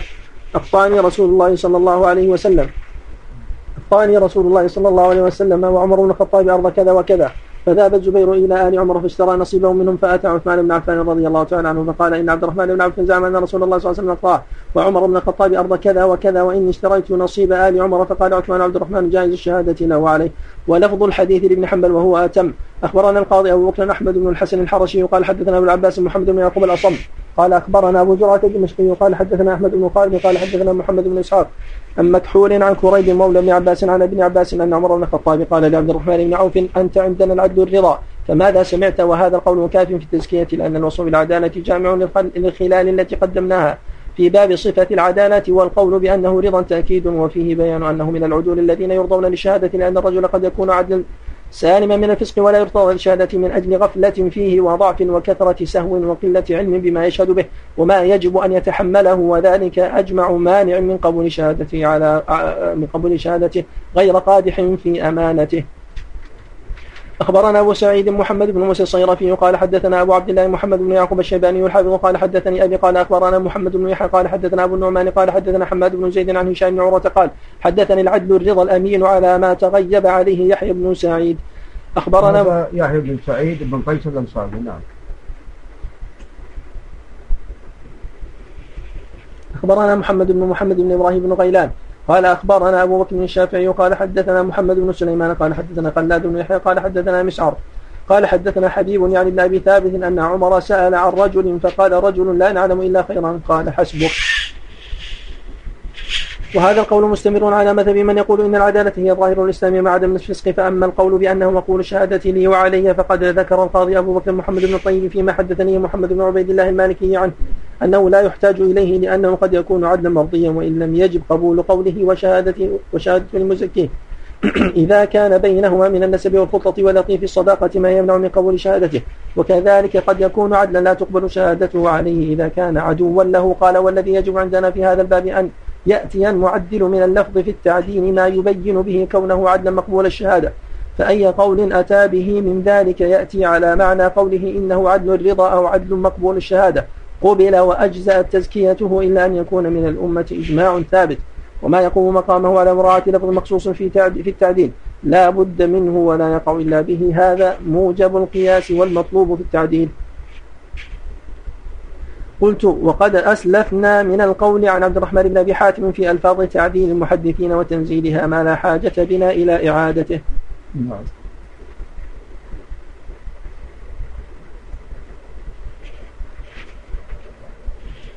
بسم الله الرحمن الرحيم الحمد لله رب العالمين والصلاة والسلام على نبينا محمد وعلى آله وصحبه أجمعين اللهم اغفر لنا ولشيخنا وللحاضرين والسامعين برحمتك يا أرحم الراحمين أما بعد نعم. قال الإمام رحمه الله تعالى باب في أن المحدث المشهور بالعدالة والثقة والأمانة لا يحتاج إلى تزكية المعدل مثال ذلك أن مالك بن أنس وسفيان الثوري وسفيان بن عيينة وشعبة بن الحجاج وأبا عمرو الأوزاعي والليث بن سعد وأحمد بن زيد وعبد الله بن المبارك ويحيى بن سعيد القطان وعبد الرحمن بن مهدي ووكيع بن الجراح ويزيد بن هارون وعفان بن مسلم وأحمد بن حنبل وعلي بن الذين وعيسى بن معين ومن جرى مجراهم في نباهة الذكر واستقامة الأمر والاشتهار بالصدق والبصيرة والفهم لا يسأل عن عدالتهم وإنما يسأل عن عدالة من كان في عداد المجهولين أو أشكل أمره أمره على الطالبين قال أخبرنا محمد بن أحمد بن رزق قال حدثنا عثمان بن أحمد الدقاق قال حدثنا حنبل بن إسحاق بن حنبل قال سمعت أبا عبد الله وهو أحمد بن حنبل وسئل عن إسحاق بن راهوية فقال مثل إسحاق يسأل عنه إسحاق عندنا إمام من أئمة المسلمين قال أخبرنا أبو بكر عبد الله بن علي بن حموية الهمذاني بها قال أخبرنا أحمد بن عبد الرحمن الشيرازي قال سمعت أبا إسحاق بن إبراهيم أحمد بن أحمد المستملي يقول سمعت عبد الله بن محمد بن طرخان يقول سمعت محمد بن عقيل يقول سمعت حمدان بن سهل يقول سألت يحيى بن معين عن كتابة عن أبي عبيد والسماع منه فقال مثل يسأل عن أبي عبيد أبو عبيد يسأل عن عن الناس قال حدثني محمد بن عبيد الله المالكي وأنه قرأ على القاضي أبي بكر محمد بن الطيب قال والشاهد والمخبر إنما يحتاجان إلى التزكية متى لم يكونا مشهوري العدالة والرضا وكان أمرهما مشكلا ملتبسا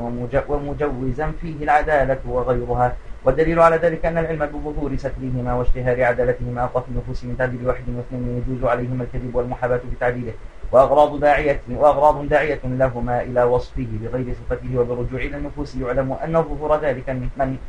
أن الظهور ذلك من حاله أقوى في النفس من تزكية المعدل لهما فصح بذلك ما قلناه ويدل على ذلك أيضا أن نهاية حال تزكية العدل أن تبلغ الظهور ستره وهي لا تبلغ ذلك أبدا فإذا ظهر ذلك فما الحاجة إلى التعديل أخبرنا عبد الرحمن بن عثمان الدمشقي في كتابه إلينا قال أخبرنا أبو الميمون البجري قال حدثنا أبو زرعة عن عبد الرحمن بن عمرو قال أخبرني عبد الرحمن بن إبراهيم عن وليد بن مسلم قال قال ابن جابر لا يؤخذ العلم إلا ممن شهد له بالطلب قال أبو زرعة فسمعت أبا مسلم يقول إلا جليس العالم فإن ذلك طلبه قلت أراد أبو مسلم بهذا القول أن من عرف مجالسته للعلماء وأخذه عنهم أغنى ظهور ذلك من أمره أن يسأل عن حاله والله أعلم من أمره نعم قال أغنى ظهور ذلك من من أمره أن يسأل عن حاله والله أعلم باب ذكر المجهول وما به ترتفع عنه الجهالة المجهول عند أصحاب الحديث هو كل من لم يشتهر بطلب العلم في نفسه ولا عرفه العلماء به ومن لم يعرف حديثه إلا من جهة راو واحد مثل عمرو عمرو عمرو ذي مر وجب وجبار الطائي وعبد الله بن عز الهمداني والهيثم بن حنش ومالك بن اغر وسعيد بن ذي ابن ابن ذي حدان وقيس بن كرق ابن كركم وخمر بن مالك وهؤلاء كلهم لم يروا عنهم لم يروي عنهم غير ابي اسحاق السبيعي ومثل سمعان بن مشنج والهزهاز بن ميزن ولا يعرف عنهما راو غير الا الشعبي ومثل بكر بن قرواشة وحلام بن جز لم يروي عنهما الا ابو طفيل عمرو بن وثلاثه ومثل يزيد بن سحيل لم يروي عنه الا خلاس بن عمرو ومثل جري بن كليب لم يروي عنه إلا قتادة بن دعامة ومثل عمر بن إسحاق لم يروي عنه سوى عبد الله بن عون وغير وغير من ذكرنا خلق كثير تتسع أسماؤهم وأقل ما ترتفع به الجهالة أن أن يروي عن رجل اثنان فصاعدا من المشهورين بالعلم كذلك قال أخبرنا محمد بن أحمد بن يعقوب قال أخبرنا محمد بن مايمن قال أخبرنا إبراهيم بن إسماعيل القاري قال حدثنا أبو زكريا يحيى بن محمد بن يحيى قال سمعت أبي يقول إذا روى عن المحدث رجلا يرتفع عنه اسم الجهالة قلت إلا أنه لا يثبت له حكم العدالة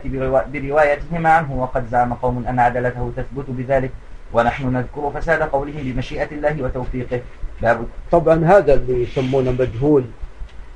الحال إذا روى عنه راويان أصبح خرج من جهالة العين إلى جهالة الحال وهذا يعني اشتراط راويين هذا أول من قال به فيما نعلم محمد بن يحيى الذهبي وأما الذين سبقوا فلم يقولوا بهذا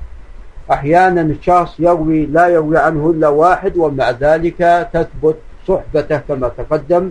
أو تثبت عدالته وثقته إذا كان الراوي عنه مثلا صحابي مروان بن الحكم راجح أنه تابعي لكن روى عنه بعض الصحابة فهذا مما يقوي جانب قبول روايته وتوثيقه وقد خرج له البخاري في الصحيح أو كان الراوي عنه من من آه، التابعين المشهورين كالشعبي وأمثاله أو الزهري إذا روى عن الراوي مثل ابن أكيم الليثي وسماه فالأصل رواية الزهري هذا توثيق له فكما حقق هذه المسألة أبو رجب أنه يختلف هذا باختلاف الراوي إن كان راوي صحابي ولا إمام مشهور هذا خلاص يكتفى برواية هذا الراوي وإذا كان الرواة عنه ليسوا بالمشهورين أو يروون عن الضعفاء والمجاهيل ويكثرون عنهم فهذا لا يلتفت لرواية راويين أو ثلاثة أو نحو ذلك نعم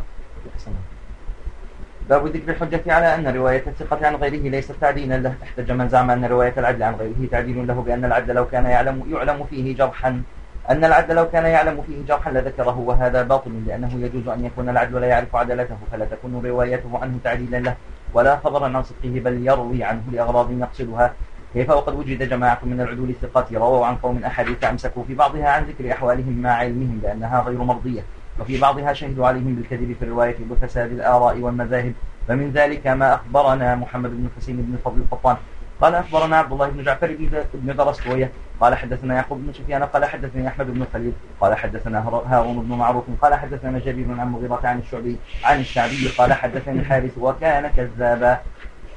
قال وأخبرنا يوسف بن رباح بن علي البصري قال أخبرنا أحمد بن محمد بن إسماعيل المهندس بمصر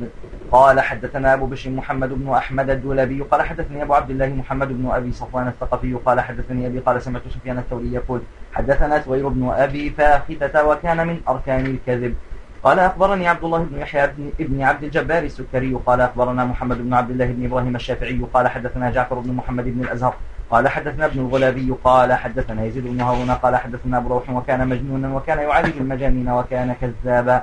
قال اخبرني حسين بن علي بن علي الطناجري قال حدثنا عمر بن احمد الواعظ قال حدثنا عبد الله بن محمد اللغوي قال حدثني احمد بن ملاعب قال حدثنا مخول بن ابراهيم وكان رافضيا قال اخبرني علي بن محمد بن الحسن السمسار قال حدثنا عمر بن محمد بن علي الناقد قال حدثنا ابو بكر القاسم بن زكريا المقرئ قال حدثنا علي بن حسين بن كعب وكان رافضيا قال اخبرنا ابن الفضل قال اخبرنا عبد الله بن جعفر قال حدثنا يعقوب بن سفيان قال حدثنا ابو بكر الحميدي قال حدثنا سفيان قال حدثنا عبد الملك بن عيان وكان شيعيا وكان عندنا رافضيا صاحب راي قال اخبرنا ابو الحسن علي يعني بن ابي بكر الطرازي بنيسابور قال اخبرنا ابو حامد احمد بن مع... ابن علي بن حسن وياه المقرئ قال حدثنا ابو الازهر احمد بن الازهر قال حدثنا بكر بن الشرودي الصنعاني بصنعاء وكان قدريا داعيه قال أخبرنا محمد بن الحسن بن قطان قال أخبرنا الدعلج بن أحمد قال أخبرنا أحمد بن علي الأباق قال حدثنا محمد بن إسماعيل ضرير الواسطي قال سمعت يزيد بن هارون يقول حدثنا شعبة عن شقي بن قطامي بحديث عمر بن الخطاب أنه كان يبيت من وراء العقبة فقال شعبة حماري ورد حماري وردائي في المساكين صدقة إن لم يكن شقي كذب على عمر قال قلت فلم تروي عنه قال أخبرنا ابن رسم قال أخبرنا عثمان بن أحمد قال حدثنا ابن قال حدثنا حنبل بن إسحاق قال سمعت عاصم بن علي يقول سمعت شعبة يقول لو لم أحدثكم إلا عن ثقة لم أحدثكم عن ثلاثين قال أخبرنا القاضي أبو عبد الله الحسين بن علي الصيمري الصيمري قال حدثنا أبو عبيد الله محمد بن عمران المرزباني قال حدثنا أحمد بن محمد المكي قال حدثنا أبو جعفر أحمد بن عمر الأخباري الكاتب قال حدثنا الفضل بن مروان قال مضيت مع المعتصم إلى علي بن عاصم ليسمع منه فقال علي بن عاصم حدثنا عمرو بن عبيد وكان قدريا فقلت يا أبا الحسن إذا كان قدريا فلم تروي عنه فالتفت علي من المعتصم فقال ألا ترى كاتبك هذا يشغب علينا قال وهذا في إمارة المعتصم قبل أن يلي الخلافة فإن قالوا هؤلاء قد بينوا حال ما رووا عنه بجرحهم له فلذلك لم تثبت عدالتهم عدالته وفي هذا دليل على أن ما روى عن شيخ ولم يذكر من حاله ولم يذكر من حاله أمرا يجرحه به فقد عدله قلنا هذا خطأ لما قدمنا ذكره من تجويز كون الراوي غير عارف بعدالة ما روى عنه ولأنه لو عرف جرحا فيه لم يلزمه ذكره وإنما يلزم الاجتهاد في معرفة حاله العامل بخبره ولأن ما قاله بمثابة من قال لو علم الراوي عدالة من روى عنه لزكاه ولما أمسك عن تزكيته دل على أنه ليس بعدل عن عنده قال أخبرنا محمد بن حسين القطان قال أخبرنا دعلج قال أخبرنا علي أحمد بن علي الأبار قال حدثنا أبو غسان يعني زنيجا قال حدثنا جرير عن أبي فهم قال صليت خلف الزهري شهرا فكان يقرأ في صلاة الفجر تبارك الذي بيده الملك وقل هو الله أحد فقيل لجليل من أبو فهر هذا قال لص كان بشن بشنسة يعني يعني بعض قرى الري فقيل له تروي عن يعني الرسول قال نعم كان من مع بعض السلاطين قال أخبرنا محمد بن جعفر بن علان قال أخبرنا أبو الفتح محمد بن حسين الذي يحافظ قال حدثنا أبو عروبة أبو عروبة الحضرمي قال حدثنا محمد بن مسقطان قال حدثنا أبو داود الطليسي قال قال شعبة لا تحمل عن سفيان الثوري إلا عمن تعرفون فإنه كان لا يبالي عمن حمل إنما يحدثكم عن مثل أبي شعب المجنون وقف قال رجل من شعبة الناس سفيان الثوري عن رجل فسألت عنه في قبيلته فإذا هو لص ينقب البيوت قال أخبرنا أبو الفضل قال أخبرنا دعلج, دعلج قال أخبرنا أحمد دعلج, دعلج قال أخبرنا دعلج قال أخبرنا أحمد بن علي الأبار قال حدثنا مسلم قال حدثنا مسلم بن عبد الرحمن البلخي وعن مكي بن إبراهيم قال قال شعبة سفيان ثقة يروي عن الكذابين قال أخبرنا أبو بكر البطني قال قرأت على بشر بن أحمد الاسرائيلي يحدثكم عبد الله بن محمد بن سياق قال سمعت عمرو بن علي يقول قال لي يحيى لا تكتب عن معتمر إلا عمن تعرف فإنه يحدث عن كل وإن قالوا إذا روى الثقة عمن ليس بثقة ولم يذكر حاله كان غاشا في الدين قلنا نهاية أمره أن يكون حاله كذلك مع معرفته بأنه غير الثقة وقد لا لا يعرفه بجرح ولا تعديل فبطل ما ذكروه فصل إذا قال العالم كل من أروي لكم عنه وأسميه فهو عدل جرا مقبول الحديث كان هذا القول تعديلا منه لكل ما روى عنه وسماه وكان وقد كان ممن سلك هذه الطريقة عبد الرحمن بن مهدي قال أخبرنا بشرى بن عبد الله الرومي قال أخبرنا أحمد بن جعفر بن حمدان قال حدثنا محمد بن جعفر المرشدي قال حدثنا أبو بكر بن اسلم قال سمعت أبا عبد الله يعني أحمد بن حنبل يقول إذا روى عبد الرحمن عن رجل فروايته حجة قال أبو عبد الله كان عبد الرحمن أولا يتسهل في الرواية عن غير واحد ثم شدد بعده وكان كان يروي عن جابر يعني الجعفي ثم تركه وهكذا إذا قال العالم كل ما رويت عنه فهو ثقة وإن لم أسميه ثم روى عمن لم يسميه فإنه يكون مزكيا له غير أننا لا نعمل على تزكيته لجواز أن نعرفه إذا ذكره بخلاف العدالة وسنبين ذلك في حكم المرسل من الأخبار إن شاء الله تعالى فأما إذا عمل العامل بخبر من روى عنه لأجله فإن ذلك يكون تعنينا له أما فأما إذا عمل العامل بخبر من روى عنه لأجله نعم. أحسن فأما إذا عمل العالم بخبر ما روى عنه لأجله فإن ذلك يكون تعديلا له يعتمد عليه لأنه لم يعمل بخبره إلا وهو رضا عنه عدل فقام عمله بخبره مقامه بخبر مقام قوله هو عدل مقبول الخبر ولو عمل العالم بخبر من ليس هو عنده كذلك لم يكن عدلا يجوز الأخذ بقوله والرجوع إلى تعديله لأنه إذا احتملت أمانته أن يعمل بخبر من ليس بعدل عنده احتملت أمانته أن يزكي ويعدل من ليس بعدل نعم أحسن لعلك تقف عند من أحسن